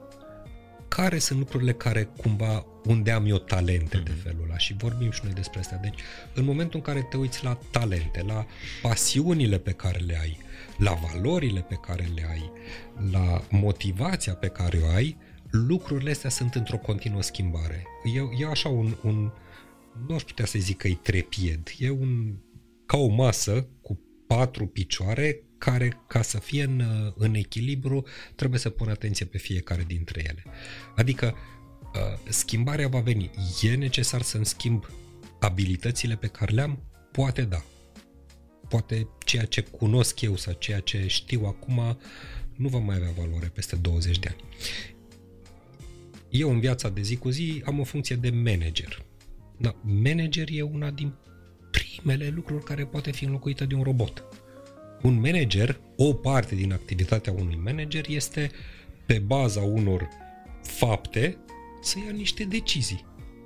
Acolo se poate inventa un algoritm care să facă asta pentru mai puțin bani. Niște decizii, exact. Deci faptul că zici da sau nu la, la câteva chestii și noi aici, știi, algoritm e una, dar inteligența artificială Aha. aduce și mai multă complexitate, că apropo de, de VUCA. Uh, dar știu că sunt niște lucruri, deci din ceea ce știu eu acum, dacă ar fi să mă pregătesc și mă pregătesc cum va fi lumea la 80 de ani, când voi avea eu, adică peste 30 de ani, ceea ce știu e așa, că, sau ce spun studiile, de fapt, că mă bazez pe asta, abilitățile astea uh, pe care le faci cu mâinile și cu capul în același timp uh, vor fi necesare abilități care țin de comunicare, inteligență emoțională, lucrurile astea, coaching, de exemplu. Asta deocamdată nu există inteligență artificială sau uh, măcar niște speranțe că ar putea inteligența emoțională să le țină. Cu toate că s-a făcut un interviu cu robotul Sofia, da. dar n-are căldura lui Dorin. Nu are. Iar procesele sau ce mă liniștește pe mine că industria în care am ajuns acum, cea a dezvoltării, a trainingului, este va exista și peste 20 de ani. Uite, și aici mi-ai răspuns la o întrebare mai liniștit. Și îți mulțumesc tare, tare mult. Îmi place, îmi place foarte mult și mă felicit pentru decizia de a îndrăzni să te chem aici la, la podcast. Știam valoarea ta, știam Uh, chimia pe care o aveți acolo în echipa Mind Architect uh, și mă bucur că, uh, că ai sosit aici și că poți să te prezint în, în amănunt comunității fain și simplu. Dar mai liniștit pentru că eu tot timpul când îi aud pe oameni din jurul meu că investesc în cripto, NFT, tokenizare, mă interesează, citesc despre asta, dar încă nu am luat decizia de a îmbrățișa această schimbare și de a investi. De ce? Pentru că nici acum 10 ani am investit bani în uh, bursă, pentru că am considerat că nu mă pricep. Că priceperea mea este în altă zonă, apropo de ce spuneai. Ce-ți place să faci sau la ce te pricep, la ce ai un, uh, la ce ai un talent. Uh, așa că să nu ne simțim vinovați dacă nu toți o să fim pe piața de, de, de cripto, cripto investitori, cripto, nu știu că au tot felul de, de nume și sunt pe, pe nivele. La adică există un viitor și pentru noi ceilalți care nu o să avem, nu avem cripto în, în wallet. Uh, eu n-am cripto. Ok, așa din presiunea socială, că știi cum, avem și presiunea asta socială, exact. așa fac toți sau avem influencerii. Deci există niște mecanisme și acolo, dar nu insist. Datorită presiunii sociale mi-am cumpărat și eu niște cripto. Că cred sau nu cred în el e mai puțin relevant pentru că având un pic background-ul ăsta de câțiva ani mulți cu acțiune, am învățat și după aceea mi s-a concretizat și la sesiunea la care am zis că în investiții vorba de emoție au fost momente în care portofoliul meu de acțiuni, micuț așa cum era el, la care în fiecare lună mai puneam câte un leuț, arăta roșu. Adică a fost criza din anii 2007-2008, uh-huh. când a căzut tot și ok, a fost în, în America, dar s-a resimțit și în România. Păi când mă uitam eu la portofoliul meu de acțiuni cum arăta și când mă gândeam, mamă, mi-am băgat eu aici toți banii ăștia, ok, nu-s bani pe care... Nu mai bine îmi luam o... Nu mai bine îmi luam o casă, că uite că pică sau nu mai bine făceam eu aia și trăiam cu sentimentul foarte nasol, că băi, am pierdut atâta și am citit despre asta într-adevăr fiind de am rezistat tentației de a vinde. Cei cu care mai eram câțiva care mai făceam asta și pe forum mă uitam, limitează pierderea, vinde. Da. Și am trecut, am trecut cu greu emoțional de niște momente și am învățat, acum nici nu mă mai uit pe bursă. Bursa e o chestie pentru mine, că nu vreau să, cum să spun, să vorbesc despre asta, dar e așa cum o percep eu. Pun niște bani de care mă pot dispensa, adică nu îmi pun sume mari, nu mă risc foarte mm-hmm. mult, asta e profilul meu de risc, și merg pe acumulare. Statisticile arată și iară merg pe titluri sigure, adică nu, mie nu-mi place speculația pe profilul meu de risc, să vând, să cumpăr în aceeași zi. Cripto da. e, cripto din perspectiva mea, ok, pe profilul meu de risc am făcut la fel. Am pus niște bănuți, dar nici nu mă mai uit în portofel. Uh-huh. Că peste 20 sau 30 de ani sau să, să nu fie parola, că, ci că sunt unii care au milioane de, de, de, au avut milioane, sute de mii de bitcoin și și-au uitat parola sau nu știu. O, oh, oh, aici, cu, mai ales cu parolele, fiind eu și din mediul IT, am așa foarte multe povești, că îți uiți parolele, da, dar trebuie făcute dar știi că cea mai șapte, nu știu, cea mai întâlnită parolă e 1, 2, 3, 4 la mail. da. Da. Da. Uh, bun, deci nu m-am panicat.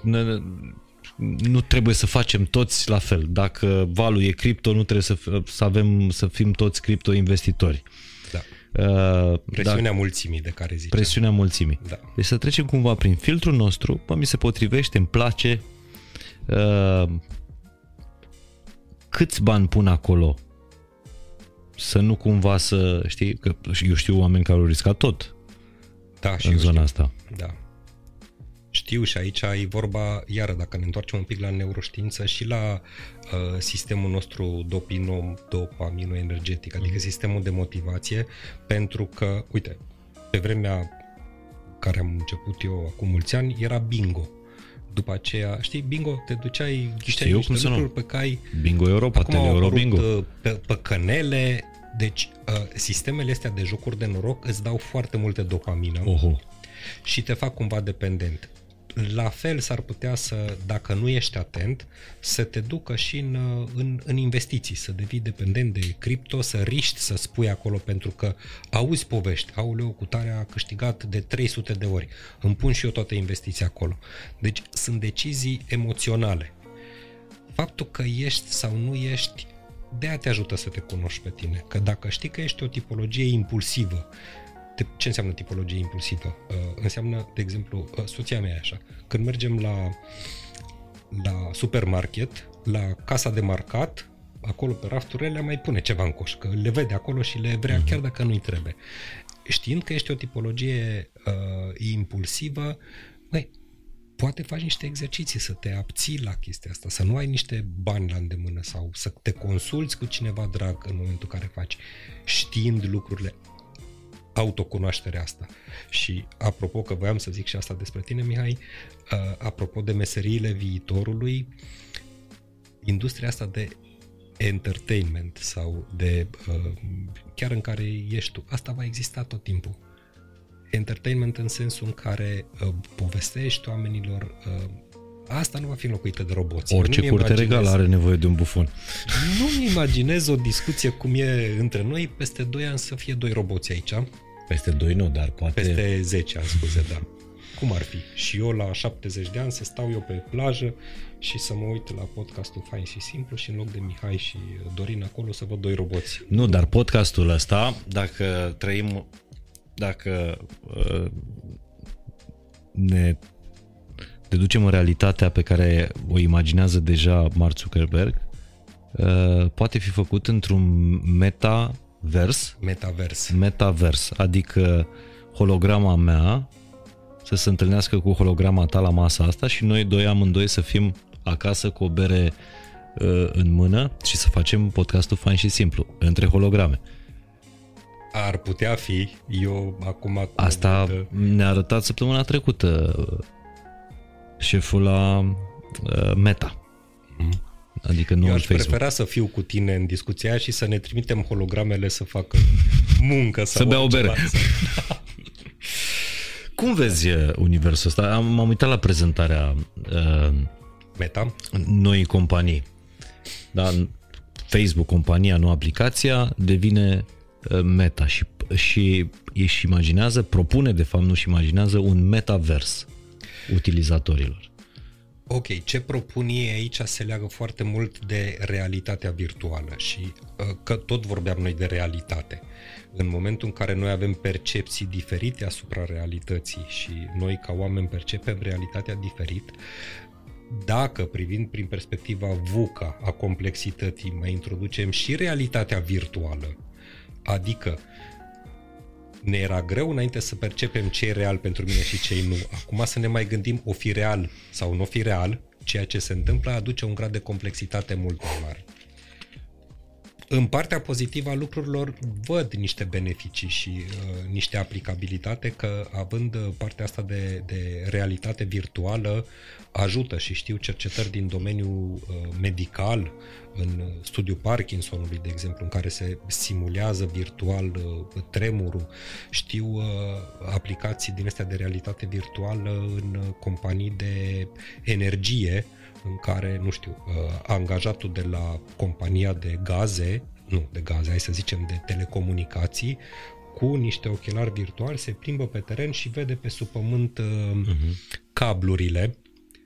Nu înseamnă că vede prin pământ, înseamnă că în proiecția pe care o are îi se suprapune și o, o hartă a cablurilor și are posibilitatea în teren. Deci sunt niște lucruri aplicabile clar și care ne vor aduce foarte multe uh, beneficii ca umanitate din realitatea asta virtuală. Că noi o vom incorpora în viața de zi cu zi, mi-e greu să spun. Mă gândesc, uite, fiul meu are 23 de ani, nu știu, el, poate copiii lui, s-ar putea să se ajungă exact ce, ce spui tu, să ne trimitem uh, avatarul uh-huh. să facă niște lucruri pentru noi. Nu știu dacă va fi posibil sau nu. Dar, sincer, nici nu mă interesează, de pentru ce? că voi fi adaptabil. Când va fi, o să fiu Vezi tu ce faci cu avatarul, cu holograma, te descurci. Exact. Uh, știi de ce te întreb? Pentru că ai, ai spus mai devreme, apropo de cel mai lung studiu din despre Harvard relații sociale, da? da? Care a spus că cel mai mult în relațiile umane contează calitatea relațiilor. Calitatea relațiilor. Cel mai mult în, în longevitate și în fericire și în satisfacția uh, oamenilor, cali, calitatea relațiilor este numărul unu de departe. Bun. Cum vezi tu, acum vorbim sigur ca doi, uh, exact ca doi prieteni. Da. Uh, cum vezi tu calitatea relațiilor într-un metavers de ăsta? O văd foarte constructiv. Adică Ok. pentru mine metaversul înseamnă, sau co- hai să zicem, nu, să nu mă refer la companie, dar la conceptul ăsta de realitate virtuală uh, m-ar ajuta într-un, uh, nu știu, uite, contextul pandemic, dacă luăm. Ok. Și apropo de când a apărut pandemia în 2019, VUCA aia a fost uh, la maxim. Sau dacă o luăm pe, pe uh, butoanele SCARF, cum mai povestim noi atunci, totul devenise incert. Nu știam, o să apară un leac, nu o să apară. Uh, Partea aia de, de autonomie. Ne închid ăștia în case, nu ne mai lasă să ieșim. Deci totul era într-un, uh, într-un mediu sumbru. E, dacă aș fi avut, cred că, mecanisme de uh, realitate virtuală, păi să o sun pe mama, cred că mi-ar fi fost mai ușor. În condițiile în care mama e la Sibiu, e departe, nu puteam să mă duc să o văd și am ales să-i dau un telefon să uh, vorbesc. Cred că dacă am fi avut și mecanismele astea de uh, realitate virtuală, ar fi fost folositor. Dar în acele contexte. Pentru că dacă e să aleg, prefer să mă duc până la Sibiu, să o văd pe mama face-to-face. Deci o văd constructiv uh, și nu neapărat în, în relații, ci În anumite situații. în anumite situații. Deci, ca, ca orice, atâta vreme cât uh, nu e în exces, ce înseamnă asta? Înseamnă că dacă o iau în doze mici, am și bucurie, am și dopamină, am și sistemul ăsta de recompensă intern, în momentul în care mă obișnuiesc cu ele, nu mai simt nici plăcere, creierul nostru se adaptează, este mecanismul ăsta așa numit de adaptare hedonică. Adică când e totul bine și nu mai am nimic care să mă ducă uh, către o plăcere, nu mai, nu mai simt nimic. Tu îmi descrii acum, apropo de adaptarea hedonică, un fel de Terra înainte de pandemie. Cam așa era Terra. Dacă zici acum, cred că da. Cam așa e. Și a venit pandemia asta, ne-a dat peste cap și au venit de la criza sanitară. Acum e criza stocurilor, criza containerelor, criza chipurilor Exact. pentru Semiconductori. semiconductor. Uh, nu mai suntem, uh, în momentul ăsta chiar nu mai suntem în uh, acel, acea adaptare hedonică de care Nu mai suntem, clar. spuneam. Da, și apar, apar lucruri noi. Uh, uite, am intrat în pandemie, am ieșit. Sau o să ieșim la un moment dat. Nu zic că am ieșit acum. Uh, cumva fiecare dintre noi ne-am adaptat. Și uh, ce vreau să spun este că ține tot de mecanismele noastre interne în creier. Uh, las pandemia, incertitudinea, uh, autonomia pe care o am, toate lucrurile astea negative să-mi afecteze elefantul sau aleg în mod conștient pe ce îmi pun atenția.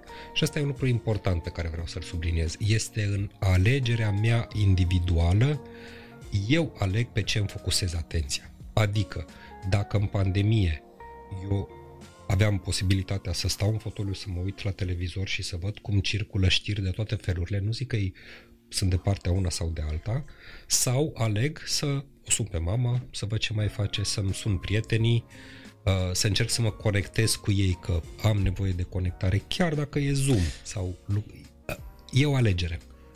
Dorin, uh, uh, nu știu dacă observi, dar mă observ eu. Uh, Podcasturile care îmi plac sunt podcasturile la care încep să mă las pe spate, știi, pe scaun.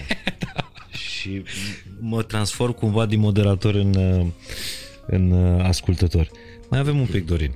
Da. Nu ne-am stabilit o limită, dar uh, îmi place tare mult. Uh, Eu sunt și curios din, uh, din fire, asta Și mă eu. mai ține în viață. Și uh, voiam să te întreb, uh,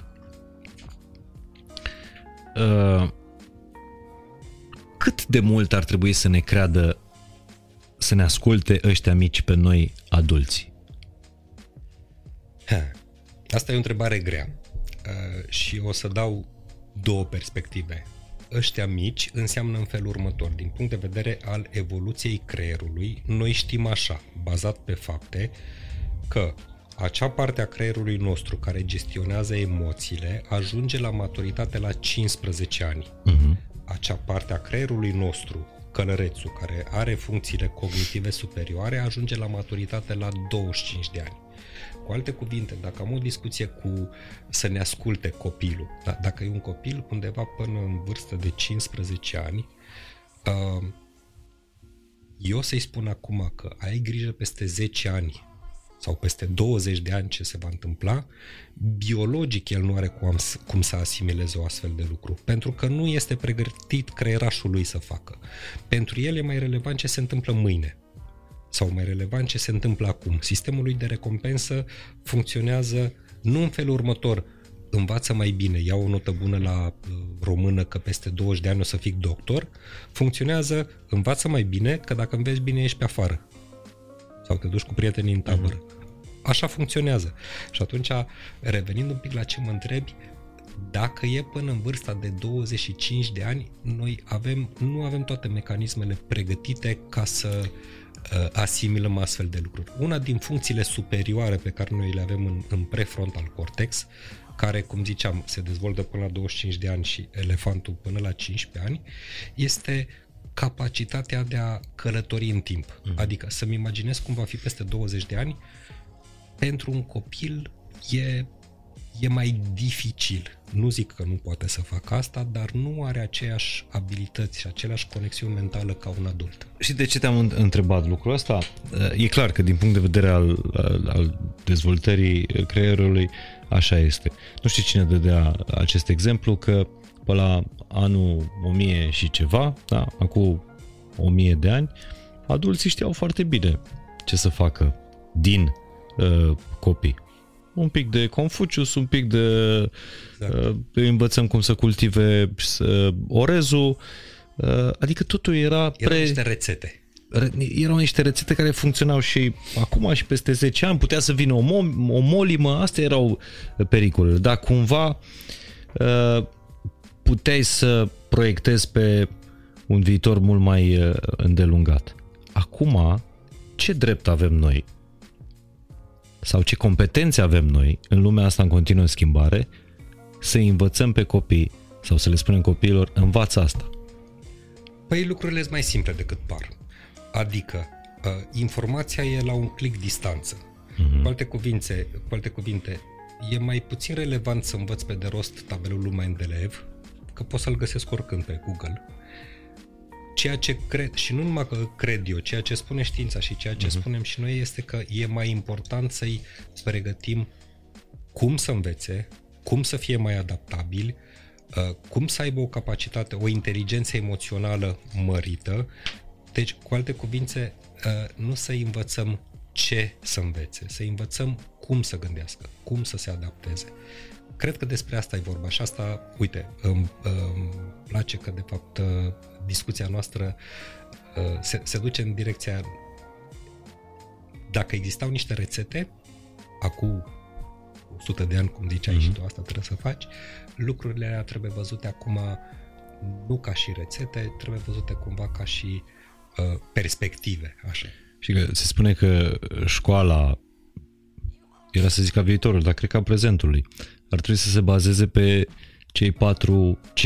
Gândire critică, uh, comunicare, colaborare și creativitate. Nu știam asta, dar are foarte mult sens, într-adevăr. Deci, uh, dacă mă uit prin, uh, prin filtrul ăsta, uh-huh. așa este. Deci să, să învăț să fie creativi, să aibă comunicare, să aibă colaborare. Și gândire critică și gândire critică. Gândire critică, uite, dacă, dacă o zici acum, pe mine mă duce și cu gândul la un scepticism sănătos. Pe, pentru mine asta, gândirea critică, înseamnă să am și capacitatea să diseminez apropo de discuția de realitate virtuală, ce e real, ce e fals, fake news, news, deci capacitatea asta de diseminare um, are foarte mult sens, într-adevăr. Și cred că e o direcție bună. Îmi place conceptul ăsta. A, am pornit în, în tema asta gândindu-mă că în pandemia asta eu nu știu dacă eu m-am adaptat mai bine sau fetele mele. Vorbesc de fetele mari, gemenele, au, au 13 ani. Uh, mi s-a părut și în general și la copiii prietenilor mi s-a părut copiii că s-au adaptat mult mai bine la orele online decât noi la work from home care al muncit de, de acasă sau la toate măsurile astea, restricții, iar ne închidă ăștia certificat verde, bani, Exact. știi? Copiii au acceptat, nu știu dacă au acceptat, dar s-au, s-au uh, adaptat mult mai bine. E uh, clar, deci și știința spune asta și revin la discuția despre neuroplasticitate, e, e mult mai ușor dacă am face așa o curbă de învățare, cu cât ești mai tânăr, să iei niște lucruri noi pe care să le înveți, îți vine mult mai natural. Iar noi ne-am purtat ca niște copii. Iartă-mă că spun, dar noi adulți e. în pandemia asta am fost ca niște copii. Ne-am zmiorcăit toată ziua. Așa e. Și ne-am smor, smiorcăit pentru că uh, aveam, aveam elefantul tropăind. Aveam o amenințare. Nu știam ce să facem. VUCA, toate lucrurile astea pe noi, ca și adulți, uh, le percepem, le percepem uh-huh. diferit. Și reacționăm diferit. Dorin, cât de al oamenilor crezi că va fi viitorul sau cât de uman va fi viitorul? Foarte. Foarte uman. Pe mine nu mă sperie sau, uh, cum să spun, și nu încerc să dau o perspectivă personală aici, pot să fiu un pic subiectiv, dar uh, așa cum evoluează știința, tehnologia, uh, este în ajutorul umanității și cumva faptul că putem să ne degrevăm, să downloadăm din ființa noastră lucruri care pot fi repetitive, care pot fi preluate de roboți, lucruri care nu ne plac. Um, Crezi că asta ajută, de fapt, ușurează uh, umanitatea? da, aici e vorba, bineînțeles, și de multă etică. Cum vom reuși să folosim uh, toate mecanismele astea? unde? Dar etica a existat și când a apărut, uh, nu știu, mașinile cu abur, uh, când a apărut electricitatea, din ceea ce știm, din, din studii, din cărți, omenirea totdeauna și-a pus uh, problema asta. Aoleo, ce se întâmplă cu noi? Și asta e foarte ușor explicată de neuroștiință, exact ce vorbeam noi la început. Apare ceva noi, noi cântărim de trei ori mai mult ce poate fi periculos pentru noi versus ce ar, ce ar putea uh-huh. să ne ajucă. Mecanismul ăsta ne-a ajutat să supraviețuim atâtea zeci de mii, milioane de ani cât avem noi ca și specie. Faptul că, că ne uităm la lucrurile noi ca la o amenințare ne-a ajutat să supraviețuim. Acum, dacă ne uităm la lucrurile noi conștientizând, uh, fiind, co- nu știu, că suntem în Cu gândire critică. cu gândire critică, un pic de scepticism, un pic pregătiți pentru creativitate uh, și creierul nostru va putea accesa informațiile astea și să le met- metabolizeze altfel. Să le metabolizeze înseamnă să nu mai speriu de ele, pentru că tendința naturală va fi să mă speriu, aoleu ce se întâmplă, ci să mă uit cu constructivism la ele. Dar, da, acum depinde și de putere, de etică, de manipulare. Putem, cred că discuția asta se poate duce în foarte multe direcții. A- Aș vrea să fii profesorul meu de viitor, uh, Dorin. De viitor, vorbind ca materie, uh, pentru că, știi, mă gândeam, uh, apropo de invitații de aici, de la, de la masă, Buhnici, de exemplu, e genul de om care încearcă să-ți vândă viitorul, știi? Vine și ți-l pune pe masă, hai să-ți fac un preț bun la viitor. Hai, vino cu mine, că o să fim printre primii acolo. Uh, Că atunci când se deschid porțile stadionului viitorul, noi o să fim primii care intră. Tu ești un tip relaxat care vorbește despre viitor cu relaxarea unui om care nu se sperie să învețe, să se reinventeze, să îmbrățișeze uh, schimbarea, să își trimită uh, avatarul uh,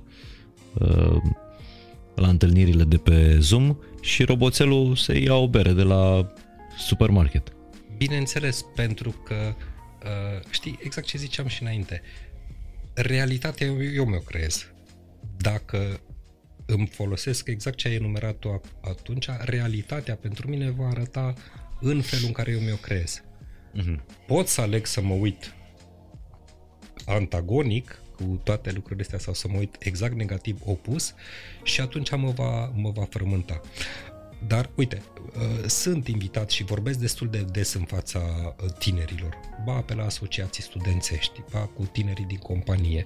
Deci am un dialog uh, continuu cu, cu ei și uh, cum să spun, din vârsta și din postura pe care o am și din mm, responsabilitatea care o am în Mind Architect până la urmă, ascult ascult ce ne spune și încerc să înțeleg care sunt provocările generației.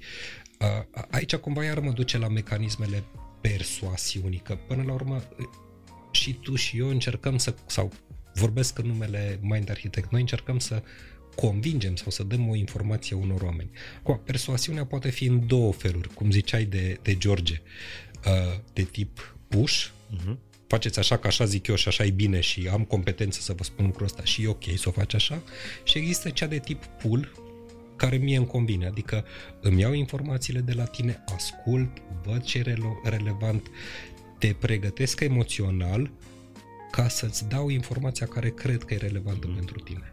Și atunci, în dialogul pe care l-am cu tineri, a, mecanismele mele sunt la fel, adică dacă o luăm să o reducem la ceva foarte simplu, încerc să-i convin că peste 20 de ani va fi ok, dar stabilesc nivelul ăsta emoțional și plantăm uh, ideile. E foarte tare și asta gândiți-vă la voi sau gândiți-vă la apropiații voștri.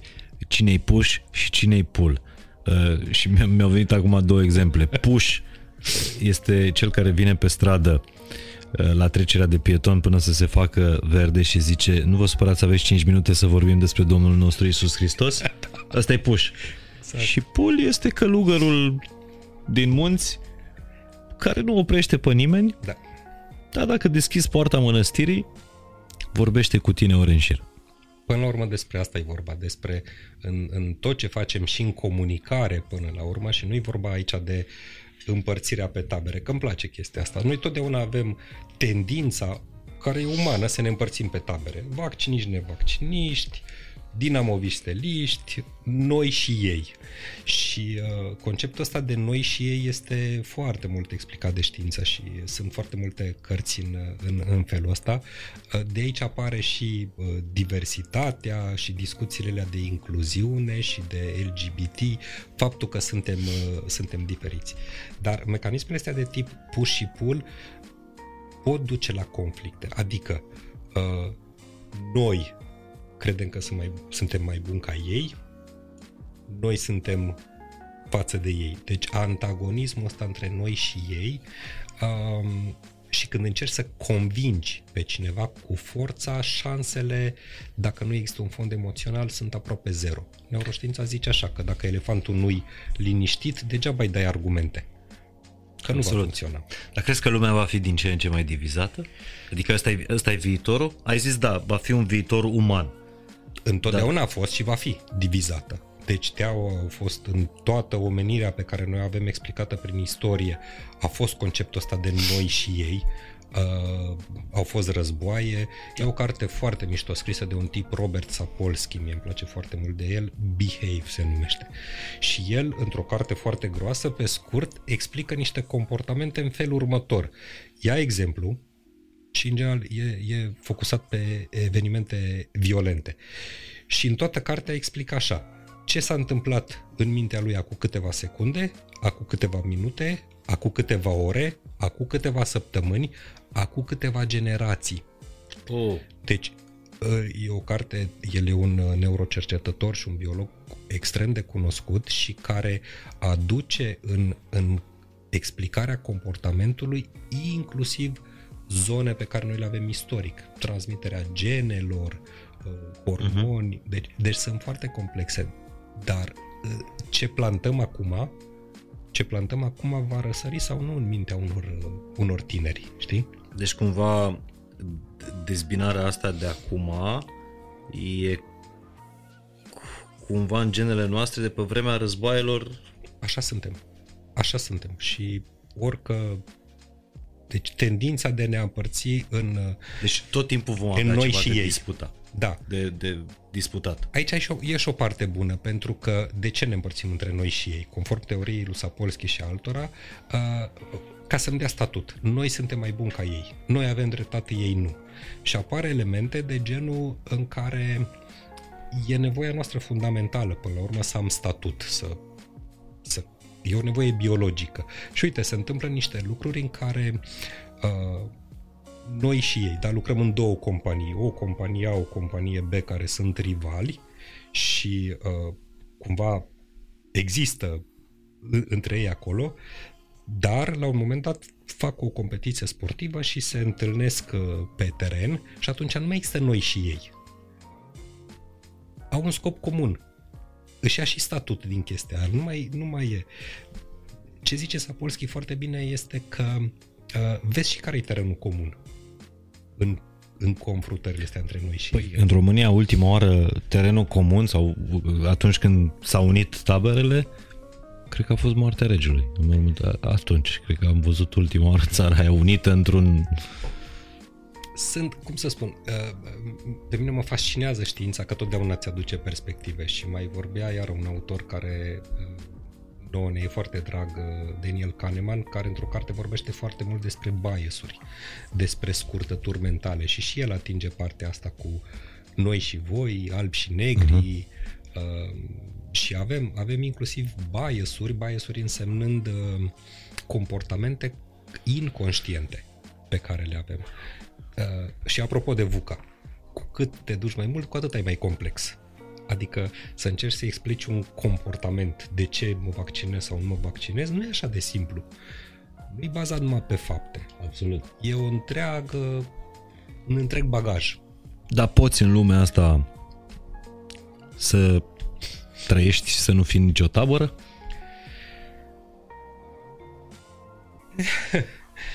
mm. Adică nici într-o parte, nici în cealaltă. Cred că da. Cred că da. Um, pentru mine asta înseamnă incluziune. Există și mai ales în, în corporații se vede foarte mult și cred că ai întâlnit, există foarte multă preocupare în zona asta de diversitate și incluziune, uh-huh. adică inclusiv uh, gay, alb negri, uh-huh. chestii de felul ăsta. Pentru mine diversitatea înseamnă că suntem diferiți, că avem tipare de gândire diferită, că unii gândim într-un fel, unii cu altul, dar diversitatea n-ar fi nimic dacă n-ar exista incluziunea. Adică faptul că suntem diferiți și că suntem noi și ei, exact. dacă îmbrățișez și conceptul ăsta de incluziune, și că e ok să fim diferiți. Hai să vedem ce mai bun din noi în creativitate.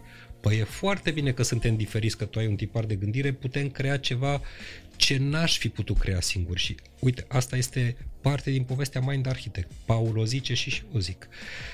Oricare dintre noi nu am fi reușit singur. Fiecare avem suntem diversi acolo, dar ce am reușit să creăm împreună. E, ideea cu noi și ei și cu divizarea este cât de inclusivi suntem cât de capabili suntem să acceptăm părerea celuilalt într-un mod constructiv, astfel încât să obținem ceva bun. Aici e, e, e parte. Foarte fain răspunsul la întrebarea asta, ca și la multe altele. Uh, Dorin, îți mulțumesc foarte, foarte mult. Încă o dată mă felicit pentru alegerea din această, din această săptămână și abia aștept să văd comentariile, să văd cu lumea de mâine o să vorbească despre episodul ăsta de, de podcast și uh, o să fie și mai atenți atunci când uh, Dorin are bulele lui la, uh, la Mind Architect, poveștile lui. Îți mulțumesc uh, tare mult. A, aș fi vrut să-i lăsăm pe, pe oameni cu un exercițiu pentru, de obicei, Paul este cel care dă exerciții. Uh-huh. Uh, dacă din tot ce ai uh, studiat, uh, citit, trăinuit, uh, experimentat, dacă ar fi un singur exercițiu pe care să-l recomanzi omenirii, și lor, și lor, da. și nouă și lor.